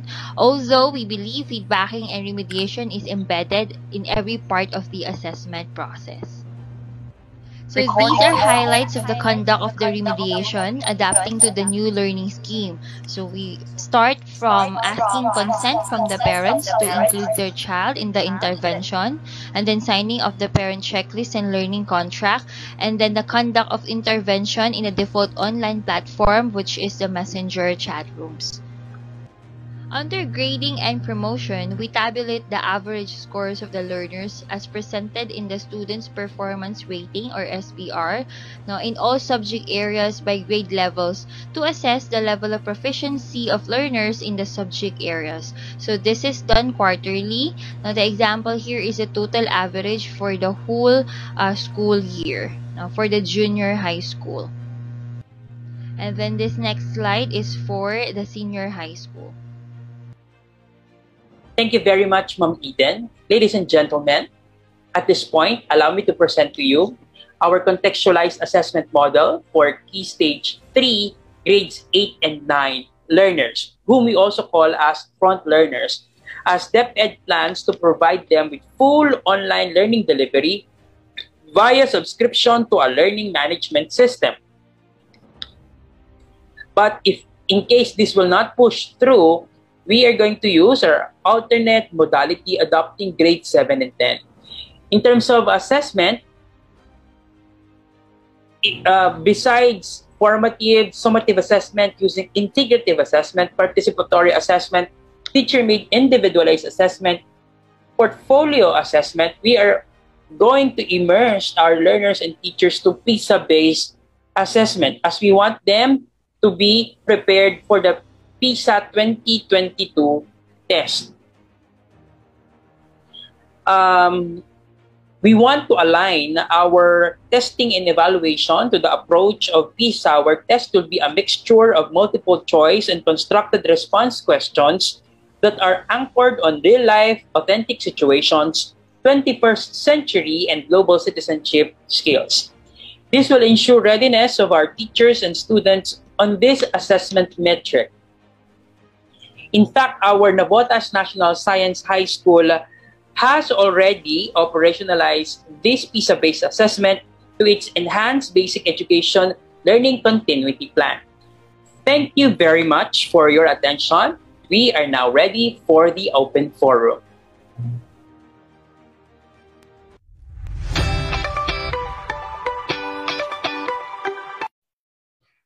Thank you so much to our presenters from the Division of City Schools Navotas. Indeed, we have learned a lot from that very comprehensive presentation.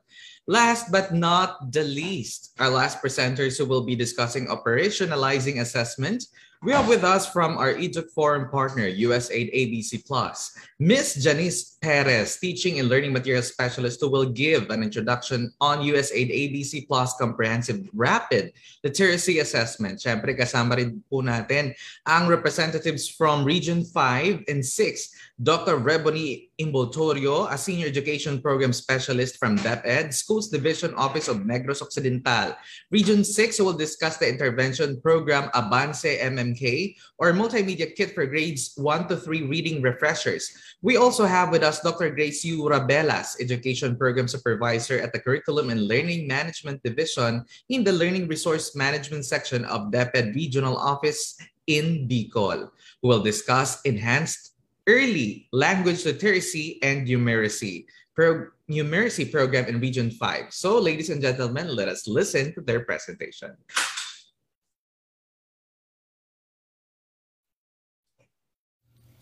When the Department of Education pivoted to distance learning, teachers needed a way to remotely assess and rapidly classify students by learning level and provide them with targeted support. Recognizing the importance of reading proficiency in successfully navigating distance learning in all subject areas, the Comprehensive Rapid Literacy Assessment or CRLA was born. The CRLA is a continuum of standardized reading assessment designed to help teachers quickly determine the reading profiles of grades 1 to 3 learners and develop appropriate reading instruction for each profile. The main goal is to identify children who need additional support in reading. The CRLA was developed together with DepEd teachers and supervisors through consultative design and item development workshops, quality assurance, mini field testing, and pilot testing.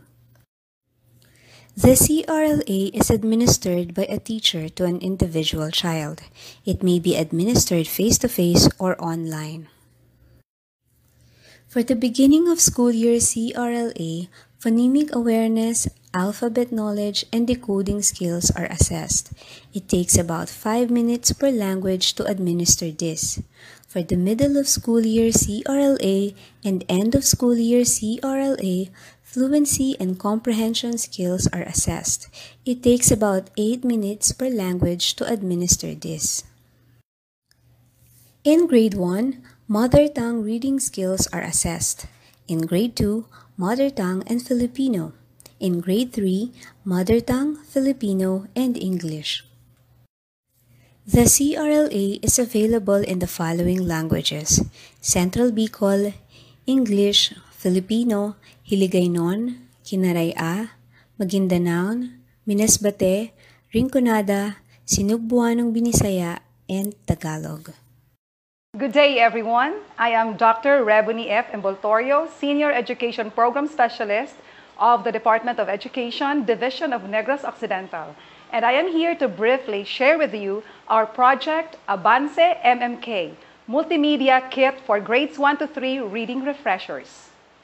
Improving quality and relevance in education means that learners will be imbued with desirable values and equipped with lifelong skills and competencies that would make them productive citizens of the country.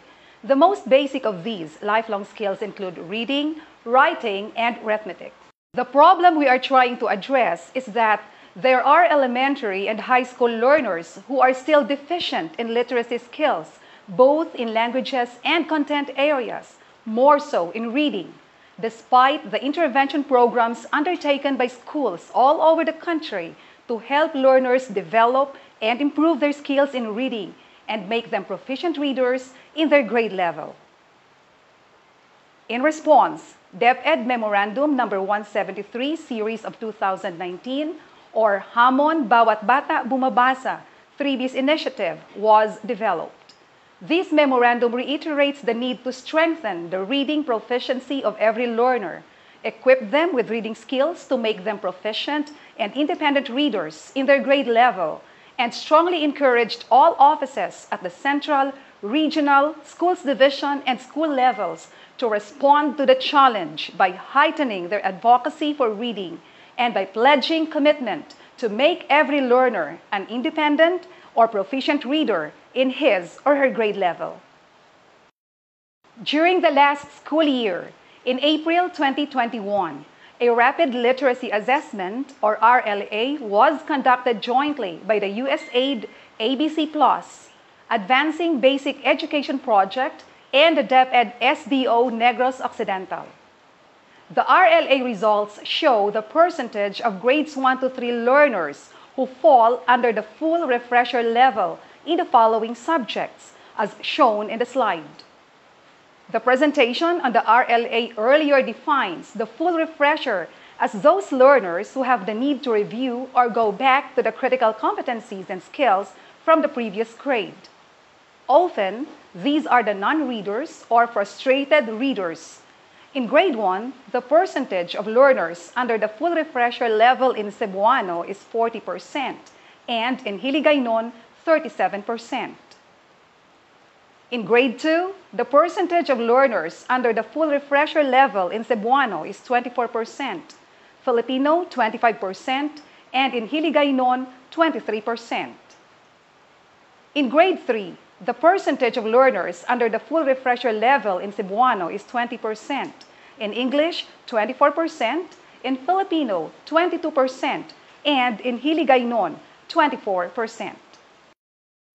Moreover, the most commonly opted modality, which is the print modular, posed a big challenge on the delivery of quality education since a considerable percentage of learners are classified as non-readers and frustration level readers who find difficulty reading and comprehending the module content.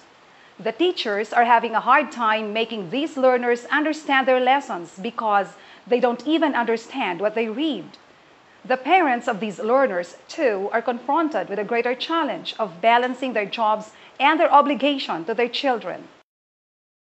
To address the problem on reading, the Schools Division of Negros Occidental initiated Project Bridges, an offline multimedia reading materials for grade 4, co-created by different stakeholders to bridge frustration level readers to independent level. The project yielded a positive result, and this prompted the schools division to procure more tablets using the BELCP fund. At present, a total of 1,719 tablets were distributed to 33 districts, 33 teachers, and 1,686 learners. The figures, however, is quite small as compared to the number of learners who need reading interventions. As a result, the Schools Division is currently sourcing for partners to continue the project to ensure improvement in the reading level of the learners. Now, here's the opportunity. The Schools Division of Negros Occidental is one of the partner divisions of ABC Plus, or Advancing Basic Education in the Philippines, a USAID project which helps the Department of Education and education stakeholders to address the continuing challenges in literacy, numeracy, and social-emotional learning for children in the Philippines. ABC Plus supports the BELCP by providing numerous teacher trainings to kinder to grade 3 teachers and donated books, risographs, and other materials, all for the betterment of the learners. Moreover, ABC Plus partners with League of Provinces of the Philippines and the provincial government in coming up with a project to help support and sustain the Basic Education Learning Continuity Plan. At present, the Provincial School Board will be donating 18 million pesos from the Special Education Fund to support the BELCP and the Schools Division sees this as an opportunity to implement Project MMK, a multimedia kit or package for grades 1 to 3 reading refreshers full, moderate, and light. Avance MMK Multimedia Kit for Grades 1 to 3 Reading Refreshers is a package of tablet, CRLA or Comprehensive Rapid Literacy Assessment Sheets, Comprehension Assessment Sheets, and Schedule Guide to help the reading refreshers develop study habit and improve their reading level to make them grade ready. The project's intended results are compendium of learner-friendly multimedia reading materials and guides, complemented with ABC Plus print materials composed of decodables and leveled readers in the mother tongue, Filipino, and English. Increased percentage of grade-ready grades 1 to 3 learners that become readers and are able to read and optimize the use of the other materials developed by teachers in other learning areas improved quality and relevance of education. In school year 2021-2022, the school's division of Negros Occidental plans to closely monitor this project and to expand to more non-readers and frustrated readers so that all children are reading. Thank you for listening and again, good morning from the land of the champions. Pleasant day, friends and followers of Educ Forum. Even in the midst of this a worldwide crisis, reading remains as one of the DepEd Region 5's top priorities because we can never achieve the goal of providing quality education if our learners cannot read. The ability to read is a predictor of success in learning. That is why this skill needs to be established in the key stage 1, then enhanced in the succeeding stages of the K 12 ladder. DepEd Region 5 fully supports DepEd's goals of improving the quality of education through Sulong Edukalidad, specifically through its Bawat Batang Bicolano Bihasang Bumasa. The goal of Region 5 is to help learners to be able to read and become functionally literate and transform this region into a region of readers. Thus, this coming school year, Region 5 is going to enhance the implementation of the early language literacy and numeracy program across the region. To provide targeted support to learners most in need, the region will use the comprehensive rapid literacy assessment tool developed by the region with support from ABC Plus to identify these learners. In the pilot implementation of this tool in school year 2020-2021, we saw how useful they have been in identifying those that were targeted for reading interventions. The CRLA will include a system to monitor the progress and the end result of these interventions during the year. In addition, the region will use a tool also developed by the region with ABC Plus support called the Bicol Language Identification Tool that will more accurately identify the language of each learner so that readers are more appropriately matched. Both of these tools will ensure that we are providing learners with materials in the right language and in the right level, as well as provide extra support as needed. Similar to Region 6, we will also pilot a tablet-based reading remediation for non-readers and frustrated readers. We cannot do this alone. We hope for more partners to come support us in making sure that learners will have better chance in life. Sa Bicol Region, Padagos ang pagbasa.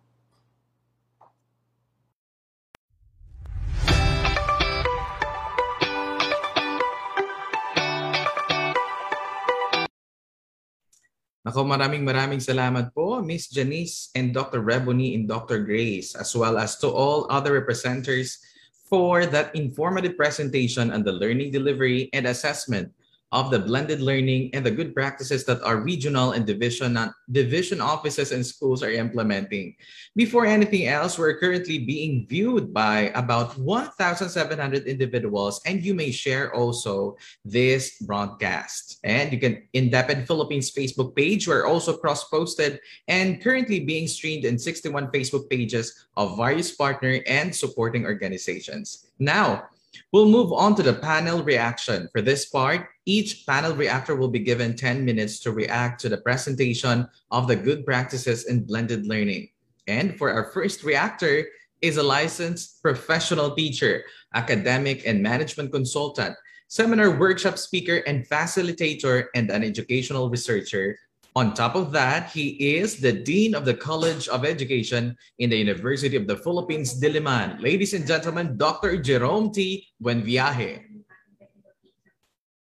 Maraming salamat, Sir Anton. Okay, let me just start with uh, setting up this. Um, first, I would like to congratulate all the presenters. You did very well and um, it was viewed for just few minutes but most definitely it took you a lot of time investment of time to come up with this sa loob ng 10 minuto or less ay sisikapin kong magbigay ng reaksyon at ang aking reaksyon ay mostly ay gagamit ng lente na mula sa isang publication that we produced from the UP College of Education uh, which we launched in uh, May of 2020 last year.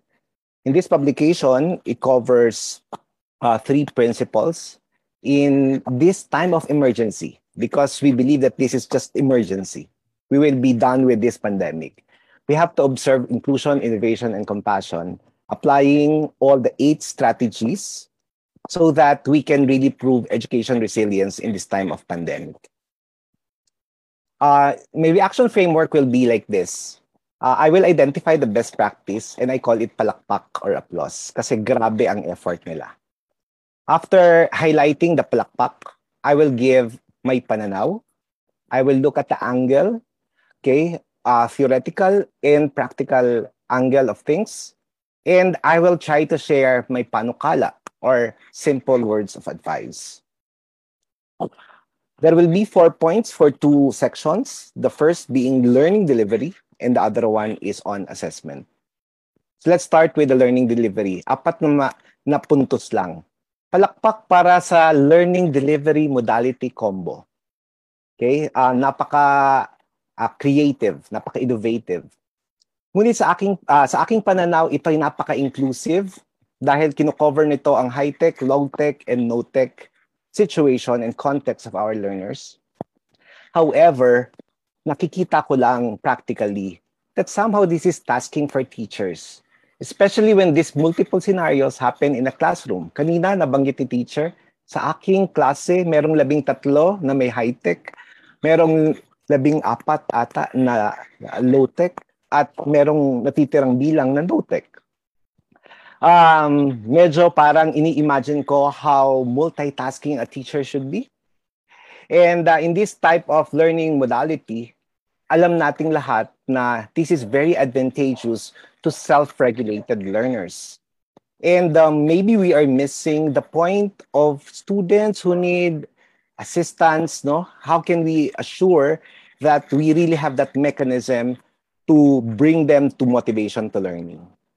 Aking simpleng panukala, um, ini-imagine ko, um, probably schools can provide options for teachers to handle a certain LDM combo based on capability and resources. Halimbawa, tignan sino ba ang mga teachers na high-tech.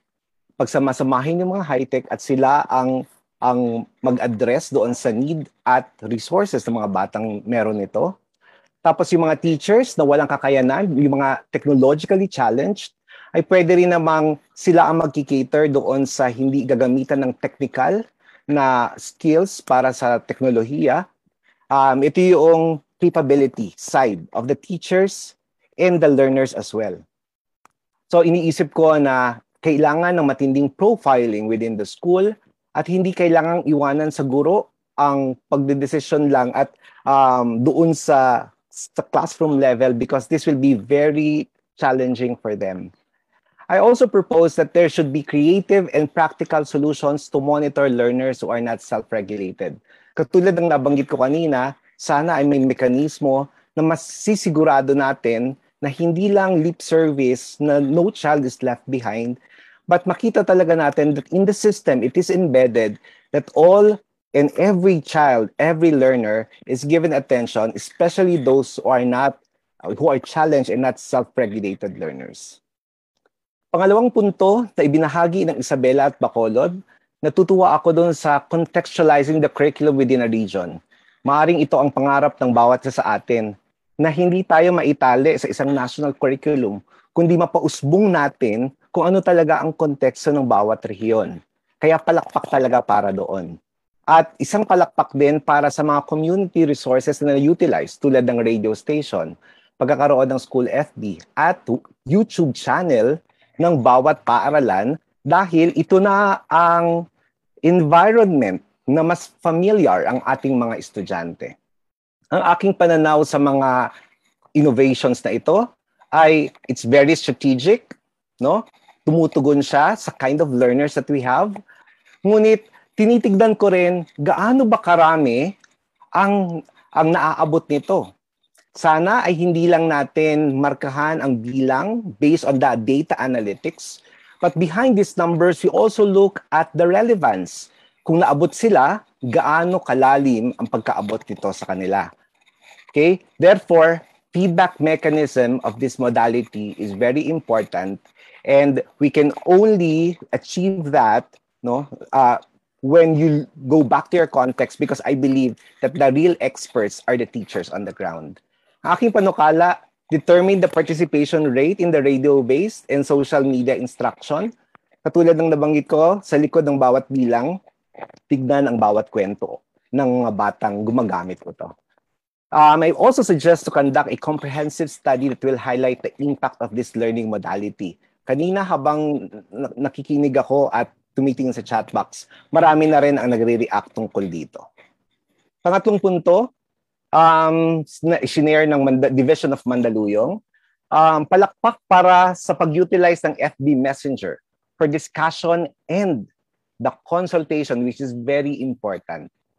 Kasabay nito yung tatlong major programs nila, yung Front Learners Training for Teachers, yung Data Analytics and E-commerce pilot classes, at ang ang idea na buksan ang o gumamit ng LMS para sa mga select grade levels. Medyo mahal nga lang ito at uh, kakailanganin talaga ng matinding resources. Ang aking pananaw, ang paggamit ng FB ay isang accessible at common no tool for our students and our parents. Um, magandang nabanggit kanina na providing a safe virtual space is a priority of the school or the division. Sana ay meron ding mas detalyadong mekanismo na nakalatag doon aside from using the parents account because um, it will really help the school uh, target no uh, their um, objective for that particular modality. And nakita ko rin na sobra ang suporta ng LGU. Katulad ng sinasabi nating lahat, sana all. Okay? Yung pagpo-provide ng tablet, gadgets, no? At yung investment ng local government is very evident in the context of Mandaluyong.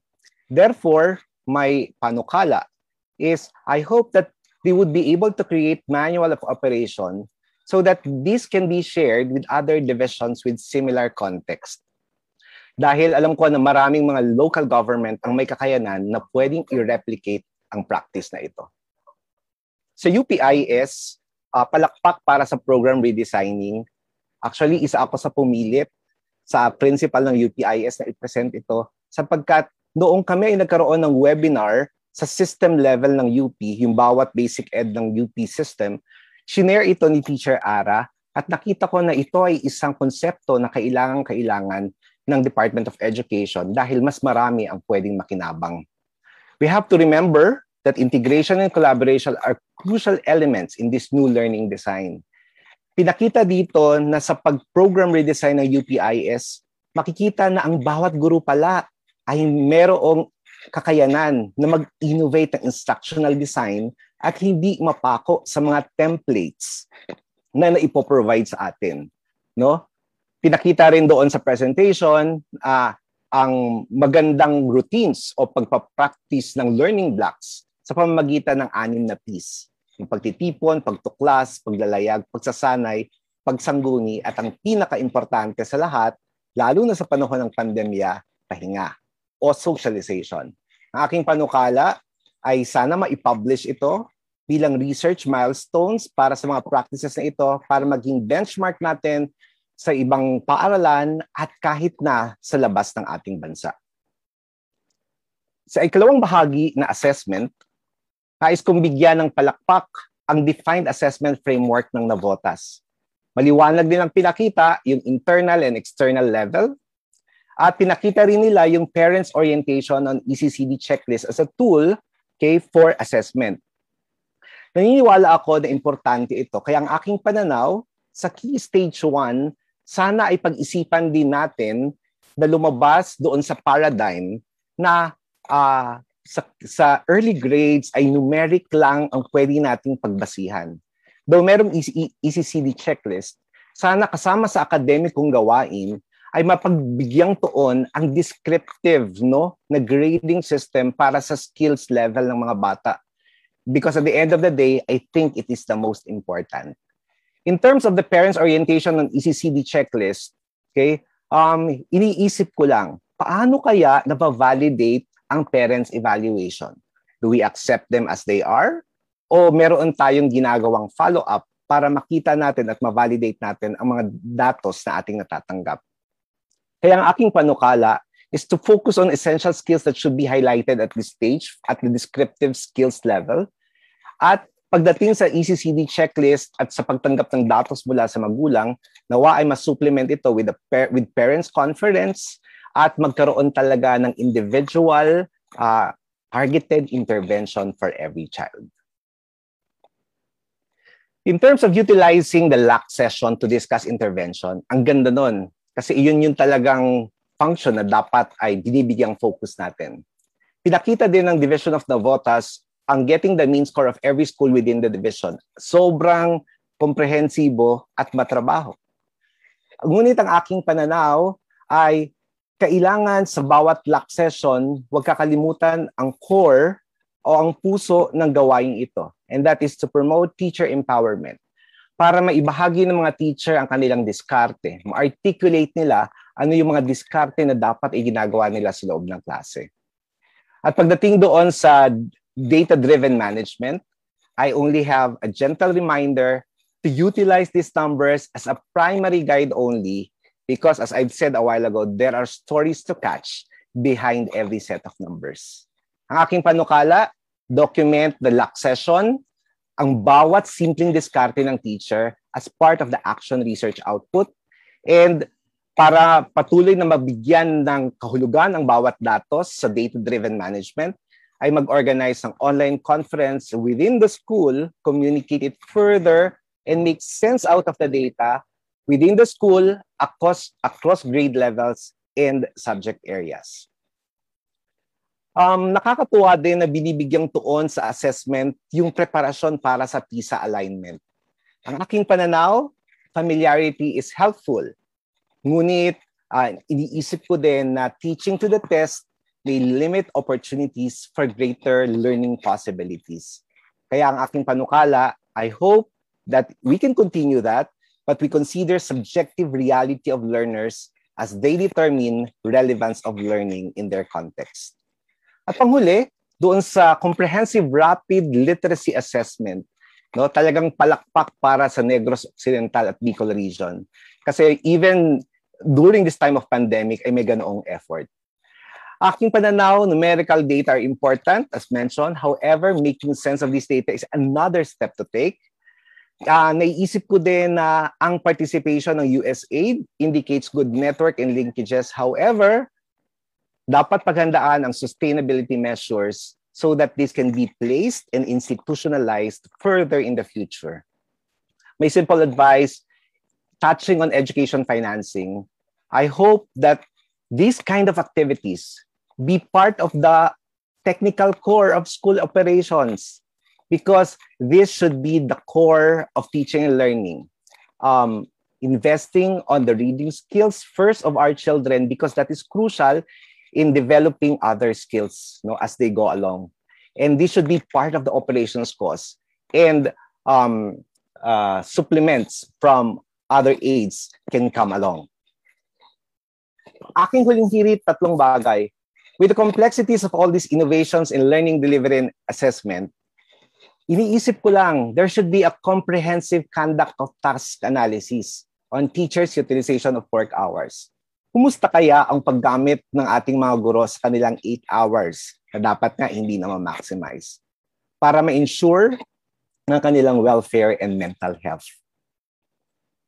Pangalawa, curriculum implementation must be simple but excellent. Yung kanina, pag unang grasp, parang napaka-komplikado niya. Pero ma-appreciate mo talaga yung, yung beauty. But uh, I'm, I'm, I just like to convey that sometimes even how good things are, sometimes, no, uh, pag masyado ng uh, tumatagal yung proseso, no, we, we, uh, we are trapped in losing it in translation. Kaya ang aking panukala, sana simple pero polido. Simple na yung pulidong yon is something we bring beyond this pandemic. And finally, if these practices can be further validated on the ground and this can be replicated in the different parts of the country, sana ang nire-report natin, darating tayo sa panahon ng i-report natin yung skillfulness of the administrators and the teachers at this level in every part of the country so we can be assured of quality education. Simply, sana all, sana sa lahat ng bahagi ng Pilipinas. Mabuhay at padayon, magandang umaga po.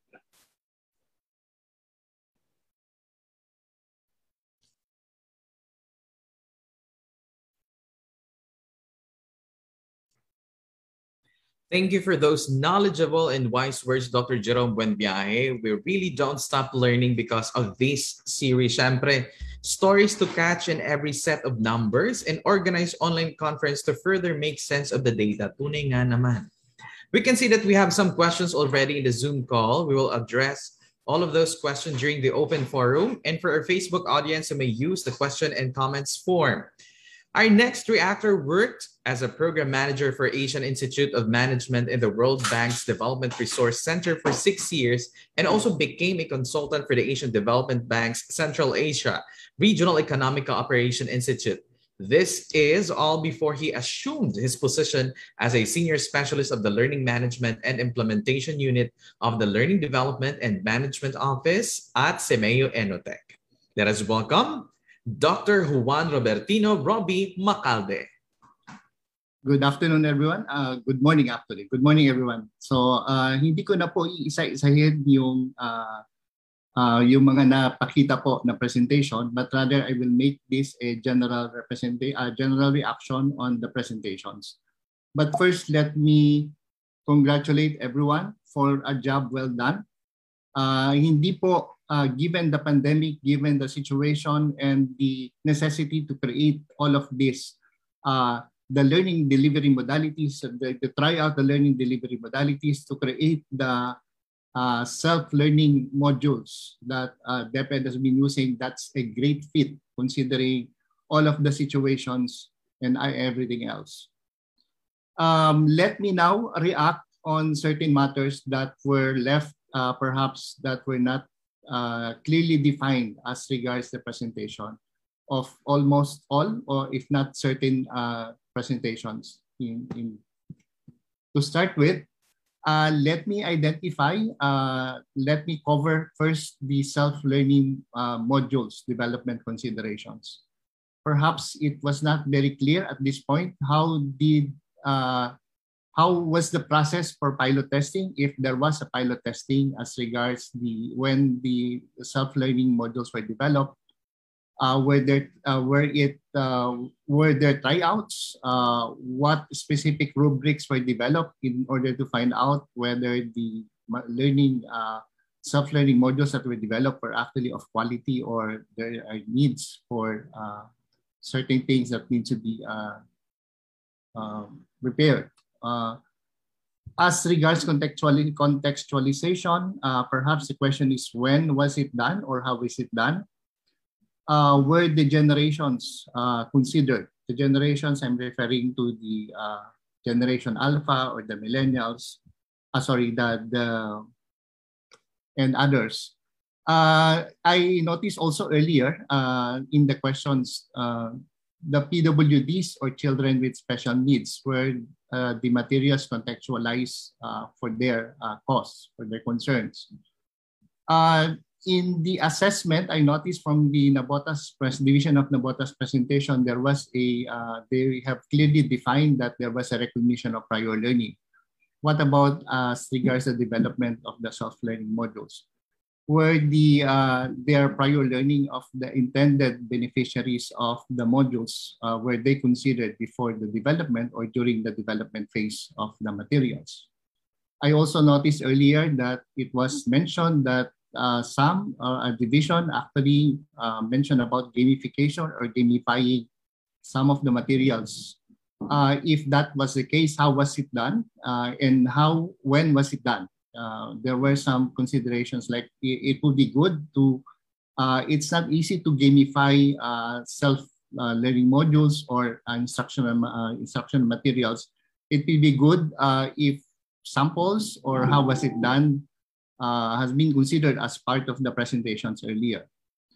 Uh, one of the considerations as well when we develop materials for online learning or flexible learning is the reusability. Uh, it was not clearly defined or there probably a need to define uh, how was it done, how was it considered as reusable.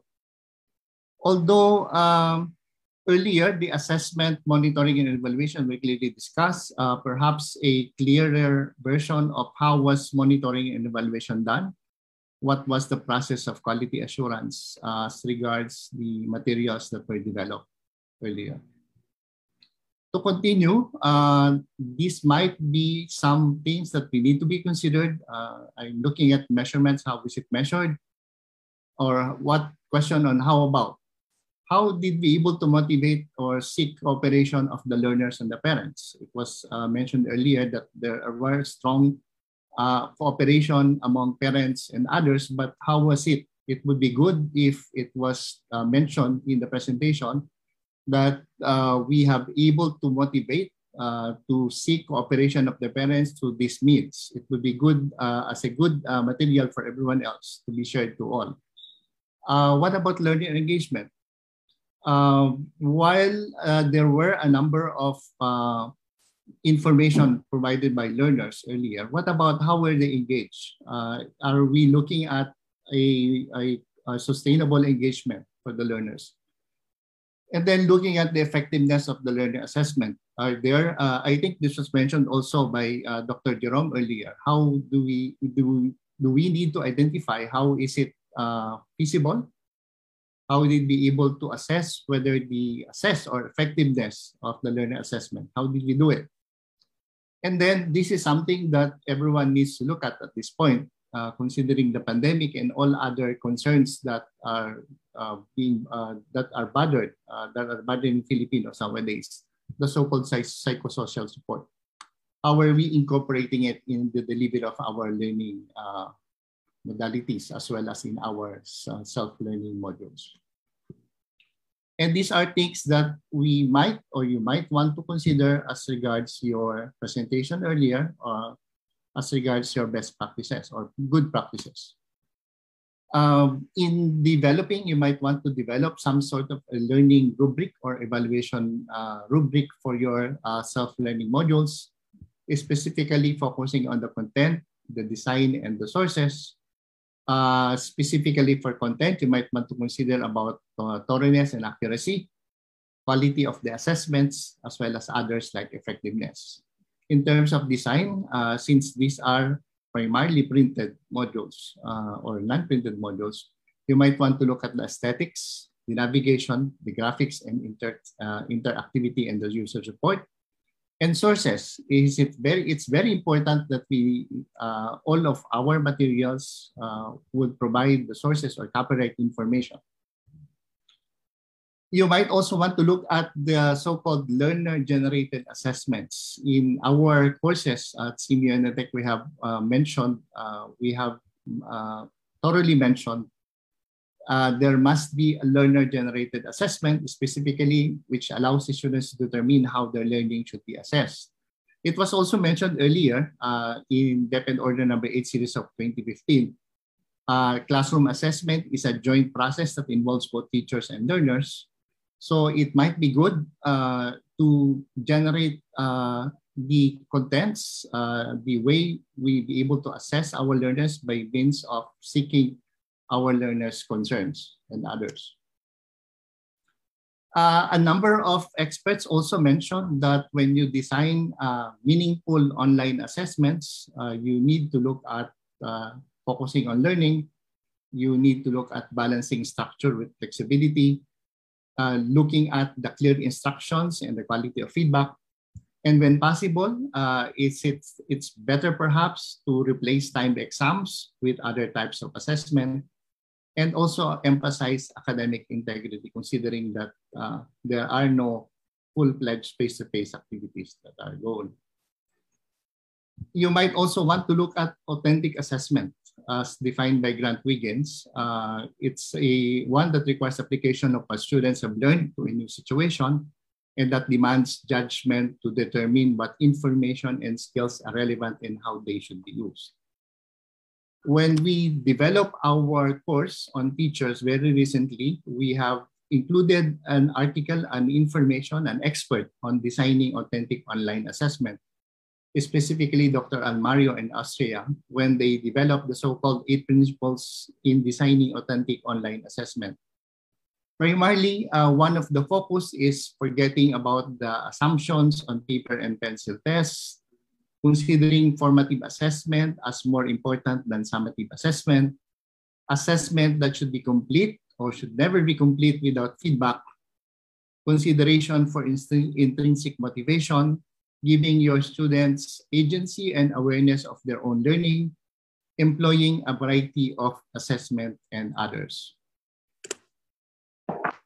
And lastly, uh, I believe there are a number of practitioners already or, or experts in the Philippines, specifically on the term lesson study. If you're not familiar, it's a Japanese model approach where a group of teachers are regularly meeting in order to plan, implement, and evaluate and improve lessons collaboratively.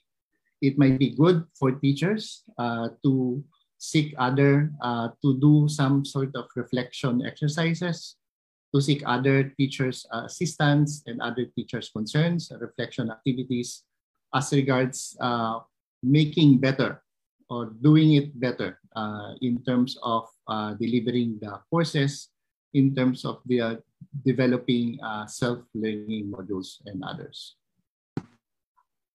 And then finally, perhaps you might want to consider asking these two questions, or three questions actually what did I enjoy the most in my online learning experience?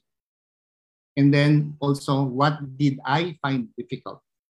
And then as regards to learner, ask them this question, how can be I joyful learner? Thank you, everyone.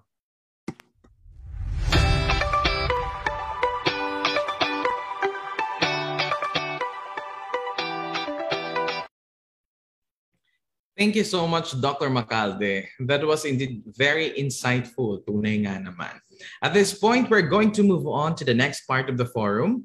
Uh, joining us to moderate our open forum and synthesize the discussion this morning is the Regional Director of Region 10. And for the information of everybody, our synthesizer for this activity this morning is a nominee or 10 nom- a top 10 nominee for the second semester of 2020 says VIP and Outstanding CEO. Congratulations po sa inyo, RD. Ladies and gentlemen, Regional Director Arturo Bayocot, CESO 3, and he is currently the Regional Director of DepEd Region 10, as I mentioned. And during his term, DepEd Regional Office 10 was awarded as the most learning-focused regional office at the 2019-2020 Secretary's Award for Excellence in Curriculum and Instruction. And this one of the best synthesizer of this country. RD Art, over to you. Thank you very much, Anton. A great morning to all of you. This has been a very exciting and interesting episode of the EDUC Forum as we have listened to the presentations of our education experts and our reactors and teacher practitioners. This is very relevant, especially that we are about to open our classes for school year 2021-2022. And the theme on good practices in blended learning has given us so much insights in furthering and improving our education delivery. Let us remember that for every experience, good or even not so good will always teach us lessons. At this time, let us go through the mechanics of the open forum. Number one, participants can type in their questions via the chat room. For our Zoom participants, kindly type in your questions in the chat box. For our participants joining our Facebook live stream, we encourage you to utilize our Google Forms to send in your questions. The link is shown on your screen and the captions and in the comments section of the Facebook live stream. You can take a look at that. You may mention who the questions are addressed to. You may address your questions to either our presenters from the DepEd Bureau of Learning Delivery or the DepEd SDOs of Isabela, Bacolod City, Mandaluyong and Navotas, Negros Occidental, and even DepEd Region 5, the University of the Philippines Integrated School, USAID's ABC Plus project, or to our reactors, Dr. Jerome and Dr. Roby. Lastly, the panelists have a maximum of two minutes to answer each question. Now we shall open the floor to entertain your questions. Uh, what do we have for now? Okay, this, this is a first question. Uh, this is addressed to SDO Navotas. To kick off our open forum, I will comment that a lot of our presenters really highlight the involvement of LGU support. What strategies did you use to really engage the LGUs to provide resources to bolster schools? Um, may we listen from SDO Navotas? Thank you, sir. Good morning to one and all. At the outset, I'd like to tell you honestly that we presented our plan to LGU Navotas. Of course, there has been uh, committee meetings for that purpose. And uh, while we are still at the grim of, of what to do, so we're able to present our plan to the local chief executives. And uh, we were able to present our needs, especially for our learning resources. Because the time when we conducted surveys, no, uh, about 60% of our learners have no gadgets. So we resorted to the idea of uh, the school in a box concept of alternative education because uh, we shifted from the formal schooling to alternative way of learning. And in the alternative education, there's what we say as there are many ways to learn. So the concept of Nabu School in a box uh, is derived from the distinct Navotas City uh, concept of uh, school in a box. And from there, the idea is that what, what should we place in that in that Nabu school in a box? And what shall we do in order to partner to our local government and other organizations to fill in uh, that box? So it's just a matter of of, of presenting a very concrete plan for all types of learners in order to hit that access component that no learner should really not be left behind. Thank you. Thank you, Mr. Superintendent. I can only agree when you said that it's really about communicating your concrete plans to the LGU for you to be able to generate the funds. I agree with you on that. May we listen to other panelists if you would like to comment on that? Uh, other SDOs? If there's none, we will proceed to the next question. Uh, I can see the enthusiasm of our audience that really have given so much questions on the line and we are trying to filter what questions really have to be put on the table, considering that there's a lot of common issues that they also would like to, to bring it to the table. Number two, next we have very interesting questions about learning delivery. Uh, I already took questions from our teachers on the field. And one is from Glenda Bangabanga, teacher two. And the question is, how can we handle students with difficulties in self-learning? And the other one from Grace Kandaroma, teacher two, since we are in a far-flung area, how can we be able to use these modalities? I'd like to repeat from Glenda, how can we handle students with difficulties in self-learning? And from Grace, since we are in a far-flung area, how can we be able to use these modalities? Perhaps our colleagues from the BLD or uh, can give an overall answer or our colleagues from SDO Bacolod may also share their answers to these two questions being raised by from our from our two teachers. Um, good morning po. Yes, good morning. Proceed. Um, for us po in the, the division of Bacolod City, to address po the uh, problem of our students who are in a far-flung place, our Facebook Live po in the radio station is recorded so that they can uh, view it uh, in some other time if they could not access the live streaming of our uh, Facebook Live RBI episodes for that particular episode, for that particular schedule po. Thank you. Uh, thank you, Wilton from SDO Bacolod. Yes, sir. May we hear from the Bureau of Learning Delivery? Yes, uh, good morning, RD. Um, we have in mind these learners who are um, in geographically isolated areas or far-flung areas. That is exactly one of the reasons why we were able to come up with these different uh, modalities. Um, we know that there are learners who do not have access to the internet. There are even learners who do not have a television set or probably a radio in their household. The modular distance learning is actually our default modality. Now, being the main modality, we understand that uh, these SLMs reach our learners in the far-flung areas. And to assist learners who are not really independent learners, we do uh, intensify our feedback mechanism by allowing or encouraging our teachers to really be in close communication with the parents through any available form of communication, may it be a phone or SMS, or if the IATF would even allow, particularly in the low risk areas, we highly encourage our teachers to do home visits. Okay, but of course, with the observance of the strict health and the security protocols. Thank you, RD. Thank you. Thank you very much. That's very well said. No? That even if we are confronted with so much limitations in our delivery, education delivery at this time, things can still be addressed. And I think very important is getting everyone involved in it. The third question is from Philip Hernell of SEAMEO INNOTECH. For our presenters on learning delivery, maybe we can hear from SDO Isabela or SDO Mandaluyong. How are you supporting learners with weak literacy reading skills through remote learning?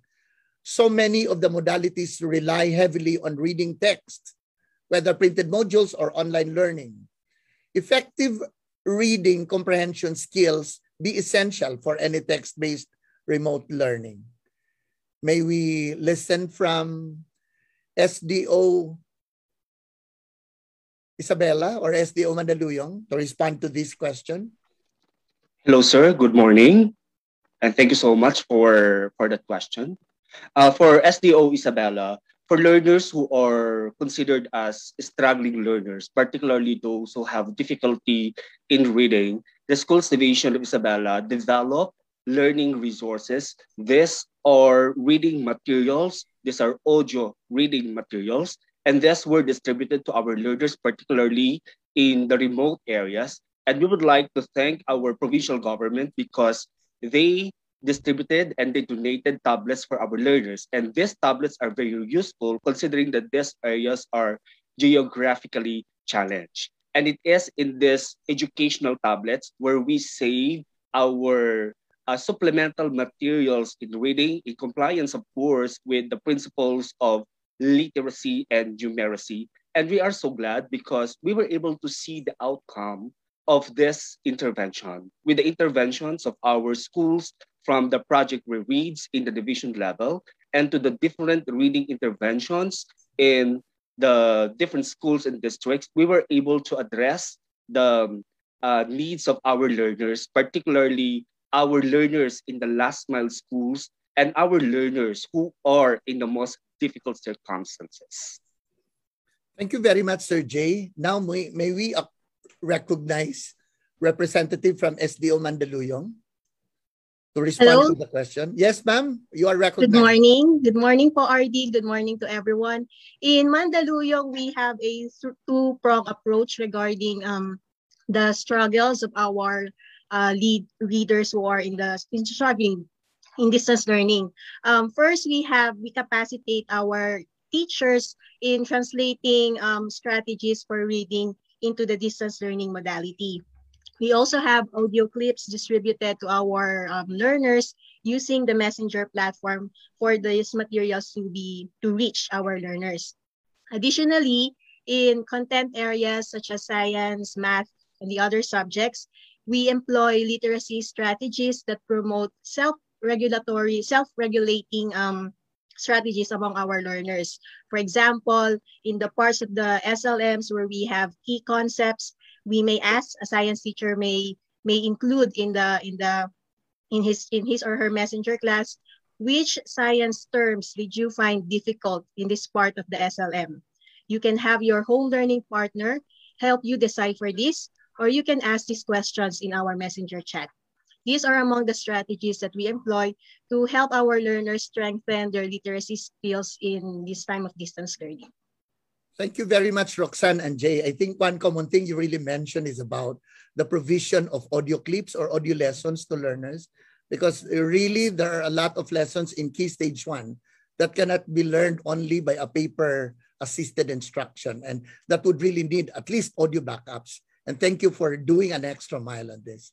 May we listen to, uh, may we entertain another question from Ms. Tess Felipe of UNICEF and this is for SDO Navotas. Do you have an analysis on pre-COVID versus COVID period learning performances? And is there some kind of learning loss?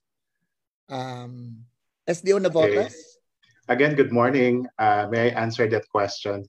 Of course, uh, uh, we, we have data when it comes to our learning outcomes in the pre-pandemic. But uh, asking about the analysis, uh, I presented uh, earlier the the proficiency level in the in the COVID-19 pandemic learning outcomes. And in the pre-pandemic, of course, our learning outcomes fall also in the in the profession proficient level. The only difference is that uh, in the pre-pandemic level, of course, we have different modalities. We consider also the time element and therefore uh, there is some sort of learning loss, but not to that uh, not to that significant extent. Thank you. Thank you very much, Superintendent Ibanez. Now we will proceed. There's just really a lot of questions that are that are coming up. May we give you this question about assessment? And this is from Mr. Rene Raya of ASPBAE. And this is for Ma'am Ara of UPIS. Does UPIS have a plan for assessment of UPIS elementary students for the next school year? Ma'am Ara? Ayan. Hello po, magandang umaga. Yes, we also have assessments in UPIS. My apologies that my represent- my presentation concentrated on learning delivery.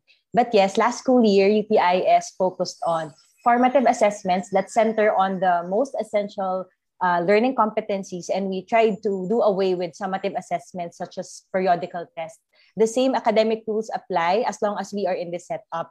Furthermore, um, as a laboratory school, we are guided by the university's guidelines. So we await guidelines but modify them according to our context, the basic education context. Thank you.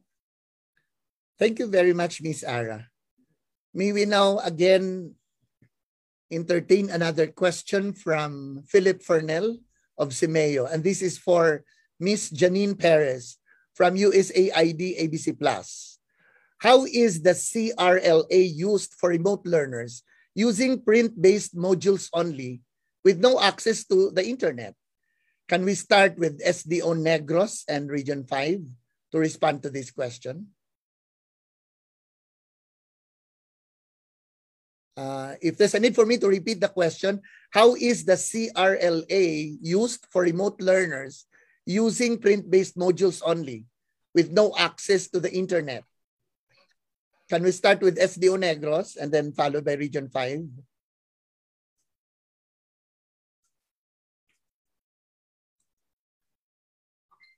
Any respond from? Hi. Yes? Yes. Um, good morning, everyone. So for the CRLA, we we coordinate with the LGUs and uh, uh, we follow the protocols of the IATF. And if allowed, the teachers do home visits. Um, they we the schools do what we call zoning. So teachers are assigned a zone and they visit and assess the children in their own zone. And if um, depending on the rules on the of the LGUs, some students are invited um, to visit their schools and um, take this um, short, very short five to 10 minute assessment. But mostly it's the teachers who visit this, um, the students at their homes if they're not, if they don't have any access to the internet. Thank you very much, Janine Perez. May we now recognize representative from S uh, from Region 5? Bicol Region, please. Hello, magandang umaga po. Yes, Ah, good mag- morning. O magdadagdag ma- magdadagdag lang po ako sa sinabi ni Miss Janice about um, how we administer the CRLA uh, for our students who don't have access to internet. Um, bahagi po ng CRLA ay ang orientation sa mga magulang para ah, sila ay tumulong na maihanda yung mga bata at mahikayat na pagdaanan yung CRLA. So uh, the, the, the, the assessment would be administered by the teacher, of course, but with the with the help of the parents. So malaking bahagi po yung magulang, uh, though hindi siya bahagi ng assessment, hindi siya tutulong sa bata sa pag uh, pag uh, pero yung paghahanda at maghihikayat ay nandoon. So napakalaking uh, bahagi po ang ang partisipasyon ng magulang sa assessment na ito. Thank you. Thank you very much, Grace. Indeed, that's really very important in terms of getting the support of our parents for their children's learning, especially that they really are at the sides with the studying away from school. no? May we entertain this question about assessment from Alan Canyong, Canyongo of UP NISMED. And this is for SDO Navota, Navotas. How did you prepare students to the types of assessment presented? I repeat, how did you prepare the students to the types of assessment presented? I- Navotas? Uh, sorry, I think my te- my teachers can answer that. Yes, we would like to welcome the, the teacher who can answer this question from Navotas. Good morning. I'm Teacher Patty, um, a kindergarten teacher from SDO Navotas. How do we prepare our learners for these kinds of assessment? First and foremost, we really establish a very good uh, communication um, mechanism first with our parents. We conducted uh, parent orientation, especially on the administration of the Philippine ECD checklist. We make sure that we really explained well what's the purpose of this assessment to the parents. And then when it comes to learners, how do we prepare them? It's really establishing good rapport with our children. We do this uh, virtually during our online kumustahan so that whatever um, uh, items in the checklist that we needed to to see on our learners, we really uh, we, we are getting um, accurate and relevant information in terms of their development. So it's really uh, important for us to establish um, good connection and rapport so that we can uh, really listen well and see our learners where they are at. Thank you. Thank you, direct from a teacher practitioner. Thank you very much, Teacher Fat, for sharing that. May we now uh, read another question from Christian Milambiling of SEAMEO. And this is for the presenters. Two of the most important key to the success of MELC is the integration of subjects in terms of teaching and assessment and collaboration of students to work in certain performance-based projects. This is especially for junior to senior high school. Do you have some best practices on integration and collaboration that you can share? Perhaps we can listen uh, from the teaching practices of Isabella, Bacolod, or Mandaluyong. Whoever is ready to answer. The question is quite long, and I think I really need to repeat the reading of this question. Uh, two of the most important key to the success of MELC is the integration of subjects in terms of teaching and assessment and collaboration of students to work in certain performance-based projects. And this is especially for junior to senior high school. Do you have some best practices on integration and collaboration that you can share? And perhaps we can listen to, to Teacher Roxanne of Mandaluyong. Go ahead, please. Good morning once again. And I'd like to share this practice from Andres Bonifacio Integrated School for senior high school since um, the immersion activities for senior high school were put on hold because of um, community quarantine restrictions. This school, Andres Bonifacio Integrated School, what they did is they have um, an integrative approach to a culminating activity wherein the students of technical drafting, uh, strand uh, worked with ABM students in, in facilitating um, a virtual art exhibit. So in these virtual art exhibits, this uh, the marketing was done by the ABM students of the select artworks uh, created by our tech draft students. So it's one example of the integration. Thank you, Roxanne. I just like to remind all the viewers or our our friends who are actually in this platform. If you want to also ask questions, just please let the moderator know. Okay, may we listen from Isabela if there are other things you would like to add from the sharing of Mandaluyong or Bacolod?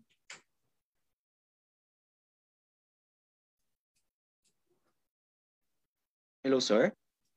Yes, Jay, welcome yes, back. Sir for the schools division of Isabela, it's great, sir, that uh, we are already implementing the integrative assessment. This is in compliance, of course, with the principles of academic ease. And we would like to showcase what Doña Aurora National High School is doing at this moment, because Doña Aurora National High School is our show window to the Philippines, because this is one of the biggest schools in the schools division of, of Isabela, and they were able to integrate the assessment, particularly in the different special curricular programs. For example, in special program in journalism, wherein learners are given a certain activity and uh, the different competencies in the different learning areas are being integrated in the production of their outputs.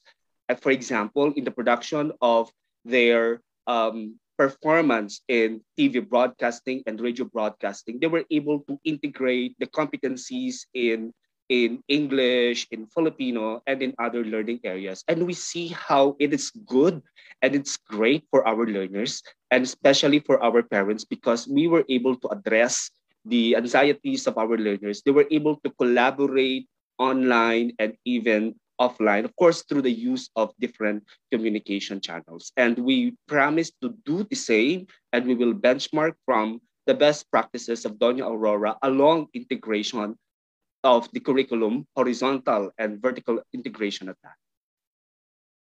Thank you very much, Sir Jay, for that sharing.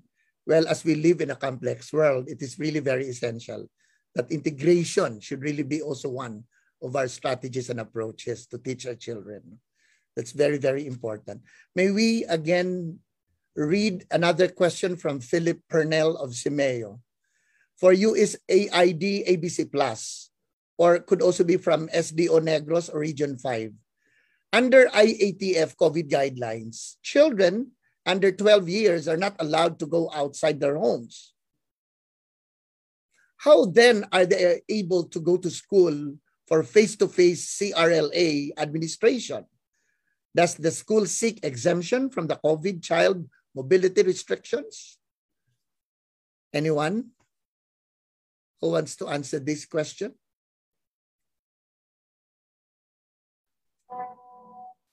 Hi.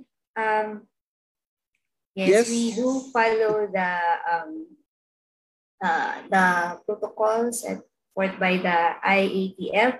Um, we make sure that um, that's our last priority. So um, if the students are not able to go online, then the teachers um, visit them at their homes and um, in very low risk areas where there were some early last year, um, before the start of the school year last year, where teachers were, able to visit.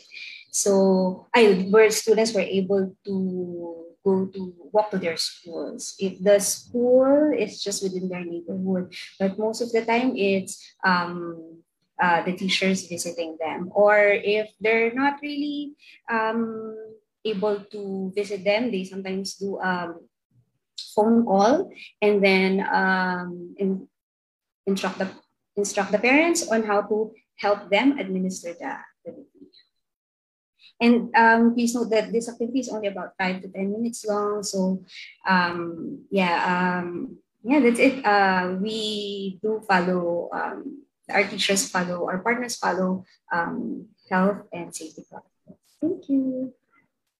Thank you, Ms. Janine, for sharing an actual practice in terms of CRLA implementation, despite so many limitations. Can we hear answers from other divisions or Region 5? Well, uh, teacher Janine has already answered. Yeah. Good morning. Yes, ma'am. Ma'am Grace, go ahead. You are recognized. Hello, good morning once again. Um, FB Messenger and a phone and the phone are very useful um, tools in the conduct of the CRLA.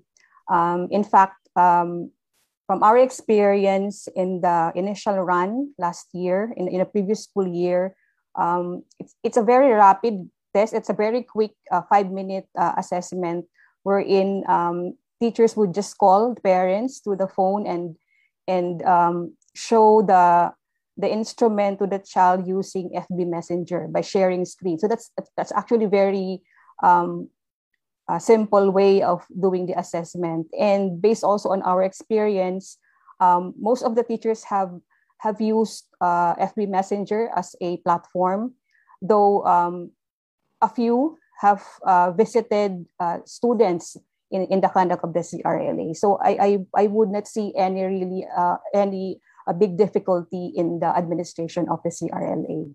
And uh, that's what we experienced uh, specifically in in the divisions of Albay and Legazpi City. Thank you. Thank you very much, Miss Grace. Uh, as, as we draw near to the end of the forum, we will only have two questions to entertain. And one of it is from Elma Panuncio, head teacher three. And this is for Assistant Professor Angela Abarquez. Can this be adopted by junior high school learner if so, how can we access this innovation in order for us to be guided to go through? Uh, Professor Abarquez? Hello po, magandang umaga ulit.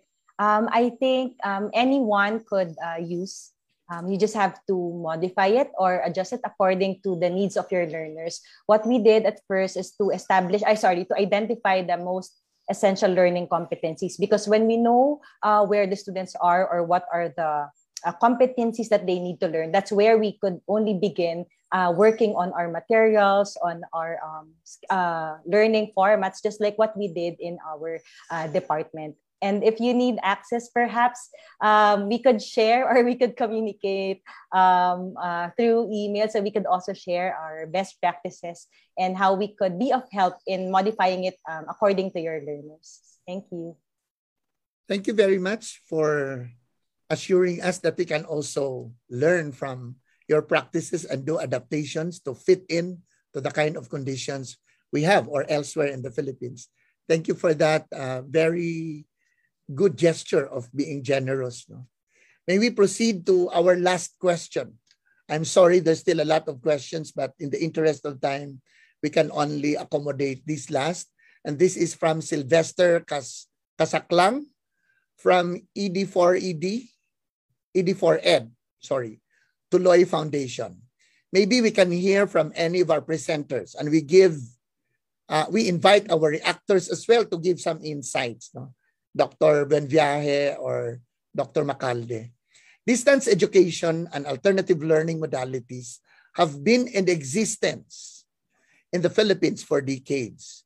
Beyond COVID-19, we have learning continuity challenges brought about by calamities What will all these alternative learning environments we have created find its place post-COVID-19? I, I will repeat the question. Uh, distance education and alternative learning modalities have been in existence in the Philippines for decades. Beyond COVID-19, we have learning continuity challenges brought about by calamities. What will all these alternative learning environments we have created find its place post-COVID-19? Do we have answers from our presenters and reactors? Okay. Uh, good morning again, sir. Yes, uh, Superintendent Ibanez. You're okay. As the caretaker of the division, I think this will continue. No, we will true to the to the aspect of adapting blended learning, but this time it's not anymore about just combination of modalities, but true to the context of blended learning as in school of school because of the very nature of our disruptive environment. So even in the post-pandemic, we need to adapt distance learning. Thank you. Thank you. Thank you, Superintendent. Do we have other answers from other presenters or reactors? Uh, maybe, yes, maybe welcome the Dean of the College of Ed of UP, Dr. Buenviaje, please. Yes, good afternoon once again. I think um, in any change, when you go to theories of change, there should be triggers. And this pandemic has just one of the triggers. And it's just that we are left with no options but to respond. But the best thing we can learn from this event life event is that it has made us realize that we can utilize a lot of potentials and possibilities in the learning environment system. The pandemic has taught us um, um, a very meaningful lesson, not only at the classroom level, but at different levels of management, even to the very top decision makers and the policy making bodies. Um, if there is one thing we, we should carry after this pandemic is that um, we have to target efficiency, utilizing our resources, and making sure that individual goals, institutional goals are met together to produce better student outcomes. Salamat. Thank you very much, Dr. Jerome. Any more responses? RD? Uh, uh, yes, yes, Dr. Yes, Robbie. Uh, I, I remember this question was asked to me during a uh, forum uh, on ASEAN, Australia, several years ago, or several months ago. the question on what happens next after COVID-19. Are you ready to open your schools? Uh, yes, after this experience, perhaps uh, I, we do know that we learn from our experiences. After this, perhaps there will no longer be problems as to compact to as regards the buildings, school buildings that are necessary for learning. Uh, no longer there would be no longer problems as regards classroom. Uh, given this experience, uh, we no longer need to, to be problematic about the number of classrooms, the number of teachers and others, because we have learned from this. So that's my, thank you. Thank you, Doc Robbie and Doc Jerome. Yeah, prior to COVID, there were really many things that we thought we cannot do. But now that we are in the situation, we are convinced that it's really possible and we can really do it. No? So thank you for that. And with that, our forum is now closed. Uh, thank you very much to the panel for this very robust discussion. And may I turn you over back to Anton. Anton, please. Thank you so much, RD Arturo B. Bayocot, CESO 3 of DepEd Region 10. Maraming salamat po sa inyo at sa lahat din po ng ating mga manonood na nandito pa rin po sa Facebook Live. Thank you so much. Indeed, this forum has been a good platform to talk about different concerns about the curriculum. In a few minutes, RD Art will share a summary of our episode today. But before that, let us all watch this short video on DepEd's response to the government's priority of providing quality education, the Sulong Edukalidad campaign.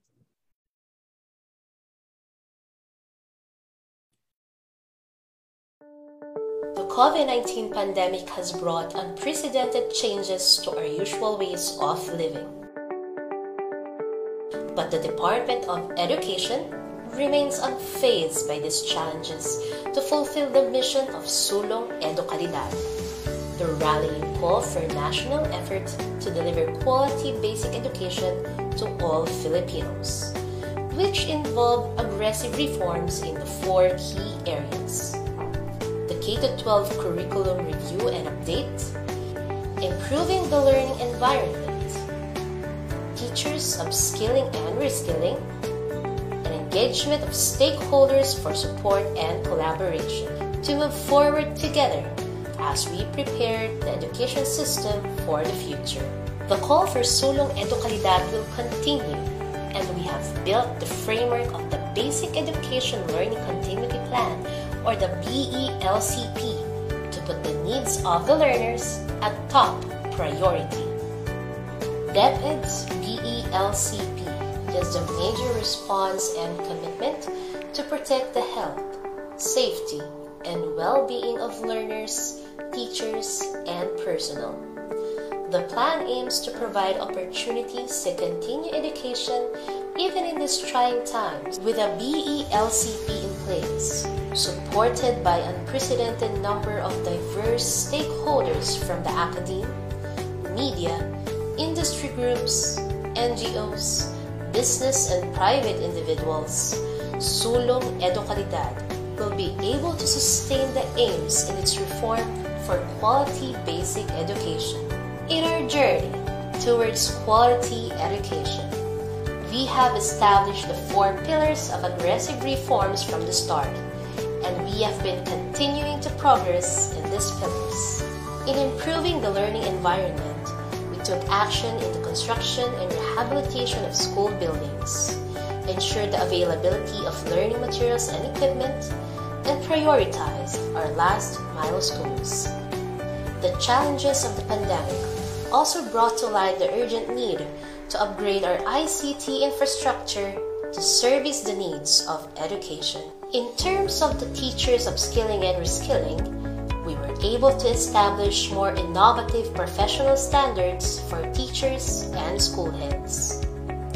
We have aligned the professional development of teachers with their career progression to track their development as part of the National Educators Academy of the Philippines transformation. With the launch of the Education Futures program, where we will be focusing on innovative actions and solutions to improve the state of our education. We are now more than ready to start a new journey and continue our fight for quality education for all Filipino learners. Finally, we've given high importance to the engagement of stakeholders for support and collaboration. In support of this, we have convened the Philippine Forum for Accessible Quality Basic Education or the Education Forum, which will leverage other partnerships for education quality and strengthen partnership with the Philippine Normal University as the country's national center for teacher education.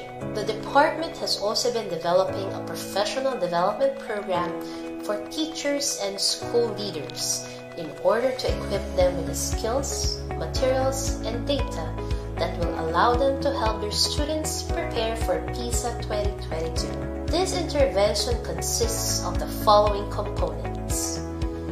Online training for teachers and school leaders, development of learning materials and practice tests for students, deepening the analysis of the PISA 2018 results, and supporting school-level action research.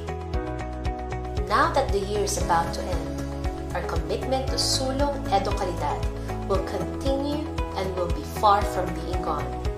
With a lot at stake, considering our new knowledge and experience from this year's challenges, we are equipped to face a new future. As we head on to the future where we will face many challenges and uncertainties, the department will always be the guardian of every Filipino learner's right to education.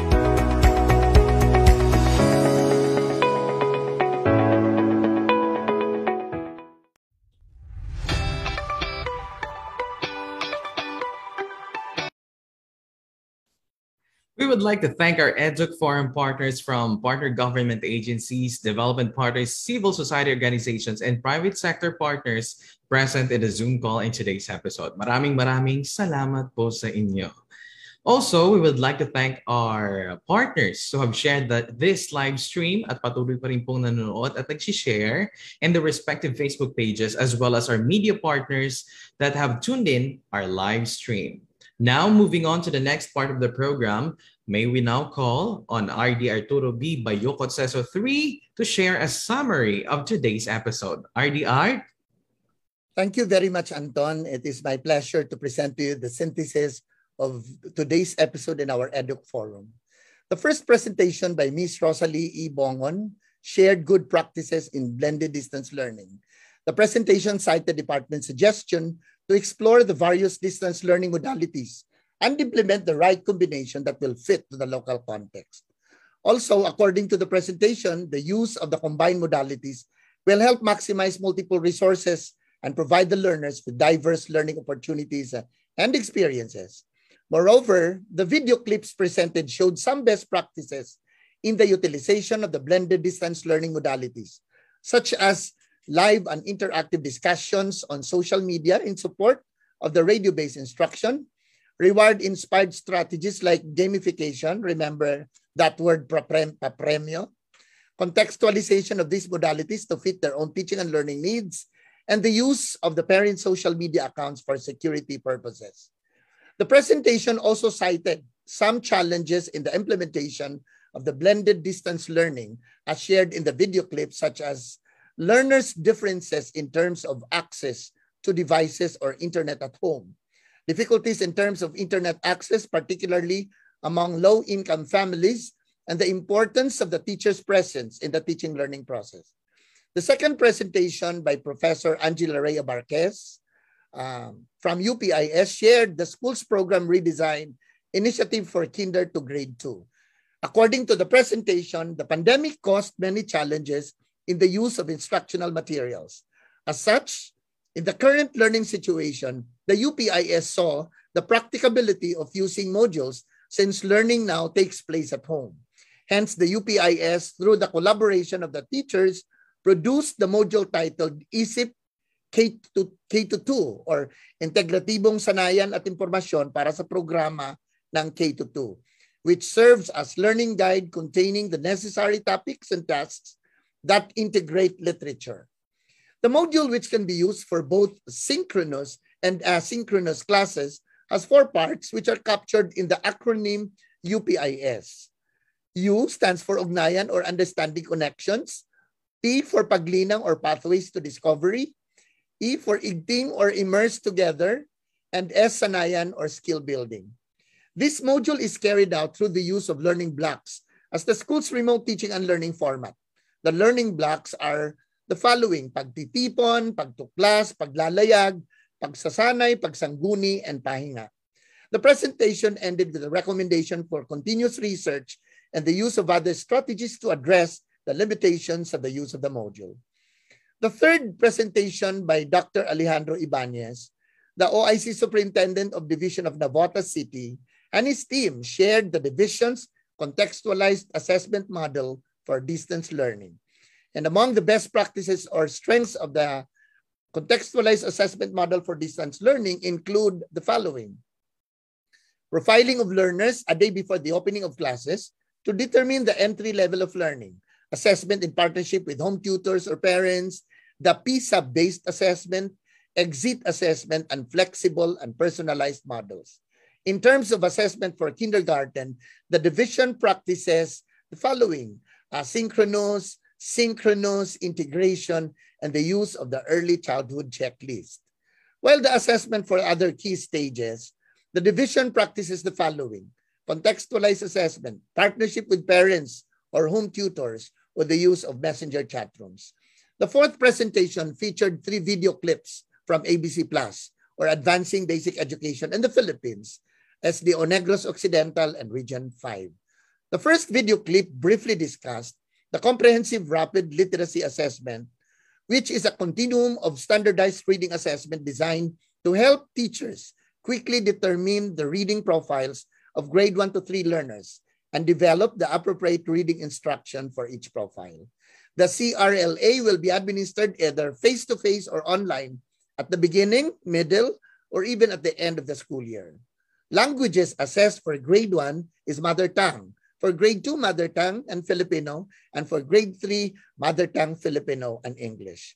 Meanwhile, the second video clip, Project Avance MMK, presented by Dr. Rebony Emboltorio uh, from Negros Occidental, his presentation cited the deficiency of elementary and high school learners in terms of literacy skills, both in language and content areas, particularly reading as evidenced by the rapid literacy assessment, jointly conducted by the USAID ABC Plus and, Neg- and DepEd Negros.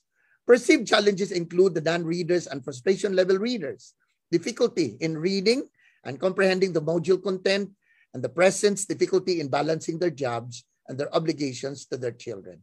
Hence, Project Bridges was initiated for the procurement of offline multimedia reading materials for grade 4.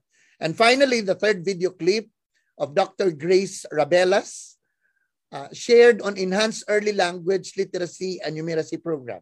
The presentation cited reading as one of Region 5's top priorities, recognizing the ability to read as predictor of success in learning. Hence, the need to establish reading skills in Key Stage 1 and enhance in the succeeding stages of the K-12 ladder. The region initiated its reading program dubbed as Bawat Batang Bicolano Bihasang Bumasa to help learners to be able to read and become functionally literate and transform the region into a region of readers. To implement the reading program, the region utilizes the CRLA tool to help identify the learners that need reading interventions the most and to monitor the progress and end results of the interventions.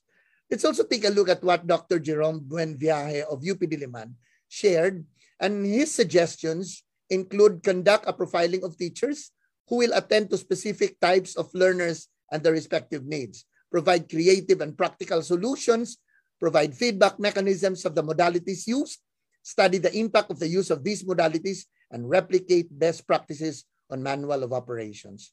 On learning resources, determine the participation rate in the RBI. On stakeholders' participation, create manual of operations to share these to others. And on assessment, document every LAC session the teacher strategies and innovation. Create checklist of parents evaluation followed by parents conference and target individual learners remediation. On CRLA, include the technical core of school operation, simplify curriculum implementation without compromising excellence, prepare for sustain sustainability measures, and encourage and support the skillfulness of teachers and administrators. From Dr. Juan Robertino Macalde, on measurements, motivation, cooperation of learners and parents has to be taken into consideration. Learner engagements, effective of the learning assessment, and psychosocial support. He also suggested to take a look at improving the content by considering thoroughness, accuracy, interest, quality of assessment, and effectiveness. Improve design, navigation graphics, secure sources to avoid copyright issues, develop some rubrics for self-learning modules, and balance structure with flexibility. Provide clear instructions and quality feedback, and when possible, replace timed exams with other type of assessments and emphasize academic integrity. SLM determine how to process of the pilot testing was done, how the process of the pilot testing was done, contextualized, and determine how the M&E was done and how the SLMs will assist the parents as tutors and the learners engage. Thank you very much. That's the synthesis of today's episode of Edu, Edu Forum. Uh, thank you for your indulgence. Back to you, Anton. Thank you so much, RDR. Maraming salamat po. Uh, napaka-comprehensive ng kanyang synthesis na binigay sa atin. And God bless to you at sa lahat. As we are nearing the end of our episode, we'd like to inform you to stay tuned for the next episode of the eTook Forum series as we post updates on our official Facebook account, the DepEd Philippines. We also request our attendees to answer our post-episode survey through the link flashed on your screen, as well as found in the chat box of both our Zoom and Facebook platform. As our episode comes to an end, let us hear some parting words from the Undersecretary for Curriculum and Instruction, Undersecretary Diosdado M. San Antonio. Yusek Dads? Maraming salamat, Anton. Magandang tanghali po sa ating lahat. Um, we're very glad that uh, the second episode of this uh, Educ Forum series on uh, our efforts to really improve the quality of lear learning among the children in our country is um, about to end. Uh, we are grateful to the team that uh, made this happen. Of course, we're very grateful today because um, Dr. Jerome T. Buenviaje, the Dean of UP uh, College of Education in Diliman, and Dr. Uh, Robbie Macalde of the SEAMEO INNOTECH have been able to provide uh, substantial reaction to the uh, sharing of best practices made by our friends from uh, the field. Of course, we're, we're very happy that Ms. Rosalie Bongon of the DLD, Mr. J. Gallegos of the Schools Division of Isabela, Mr. Wilton Bolos of uh, Bacolod City, uh, Banago Elementary School, Ms. Roxanne Villanueva of uh, the Schools Division Office of Mandaluyong, and Ass Assistant Professor Angela Ray Abarquez of UP Integrated School, uh, were, who were able to really uh, give us concrete examples of how the multiple distance learning delivery modalities uh, could be done in more effective ways. Of course, the presentation from SDO Navotas, um, headed by SDS uh, Al Ibanez, with teacher Fati, Robles, MT Jenny, Antonio, head teacher Rose Eden Cortez, and Dr. Marco Miranda were also, um, yeah, was also very, of course, very important because these made um, sure that perhaps many others will also venture into uh, producing more integrative ways of assessing the, the quality of learning uh, the children are able to accomplish even beyond COVID-19. Of course, we're also grateful to uh, USAID ABC Plus uh, Teaching and Learning Material Specialist, Ms. Janice Perez, uh, the Senior Program Specialist of uh, DepEd Negros Occidental of Region 6, uh, Dr. Reboni uh, Boltorio, and Dr. Grace U. Rabelas of DepEd Region 5. Thank you very much. And um, definitely, not last but not the least, thank you very much, RD Art, for your able uh, steering and uh, uh, moderation of the open forum, and at the same time for providing us uh, a very clear synthesis of what we all have learned today. Thank you also to our partners in the Educ Forum. I'm not going to mention all of you gutom na gutom na po tayo lahat. Uh, so maraming salamat po sa pag uh, sa patuloy na pagkikipag-ugnayan, pakikipaghawak kamay sa kagawaran ng edukasyon upang buhayin ang bayanihan at nang ang bawat Pilipino, ang batang Pilipino ay mabigyan ng pagkakataon na makapaghanda sa mga kinabukasang kanilang pangarap. Mabuhay po tayo at naway patuloy na maging gabay natin ang buong may kapal. Maraming maraming salamat, Yusek Dads. Indeed, this has been a very fruitful morning. Thank you to our partner organizations, the media, our stakeholders, parents, teachers, and learners for your active support in making today's event possible. At syempre, this has been Antonio Moico Maganto Jr., the Regional Information Officer of DepEd Region 12, with the Regional Director Carlito De Rocafort, CESO 5, and ARD Ribon Famil R. Baguio. Tatandaan po natin na sa misyon ng edukasyon, kasaling lahat, kasamang lahat, at ito ay para sa lahat. And we wish to see you again in our next Educ Forum Series episode. Mabuhay po tayong lahat at ingat-ingat. Remember to observe the maximum health protocol as always. God bless us all.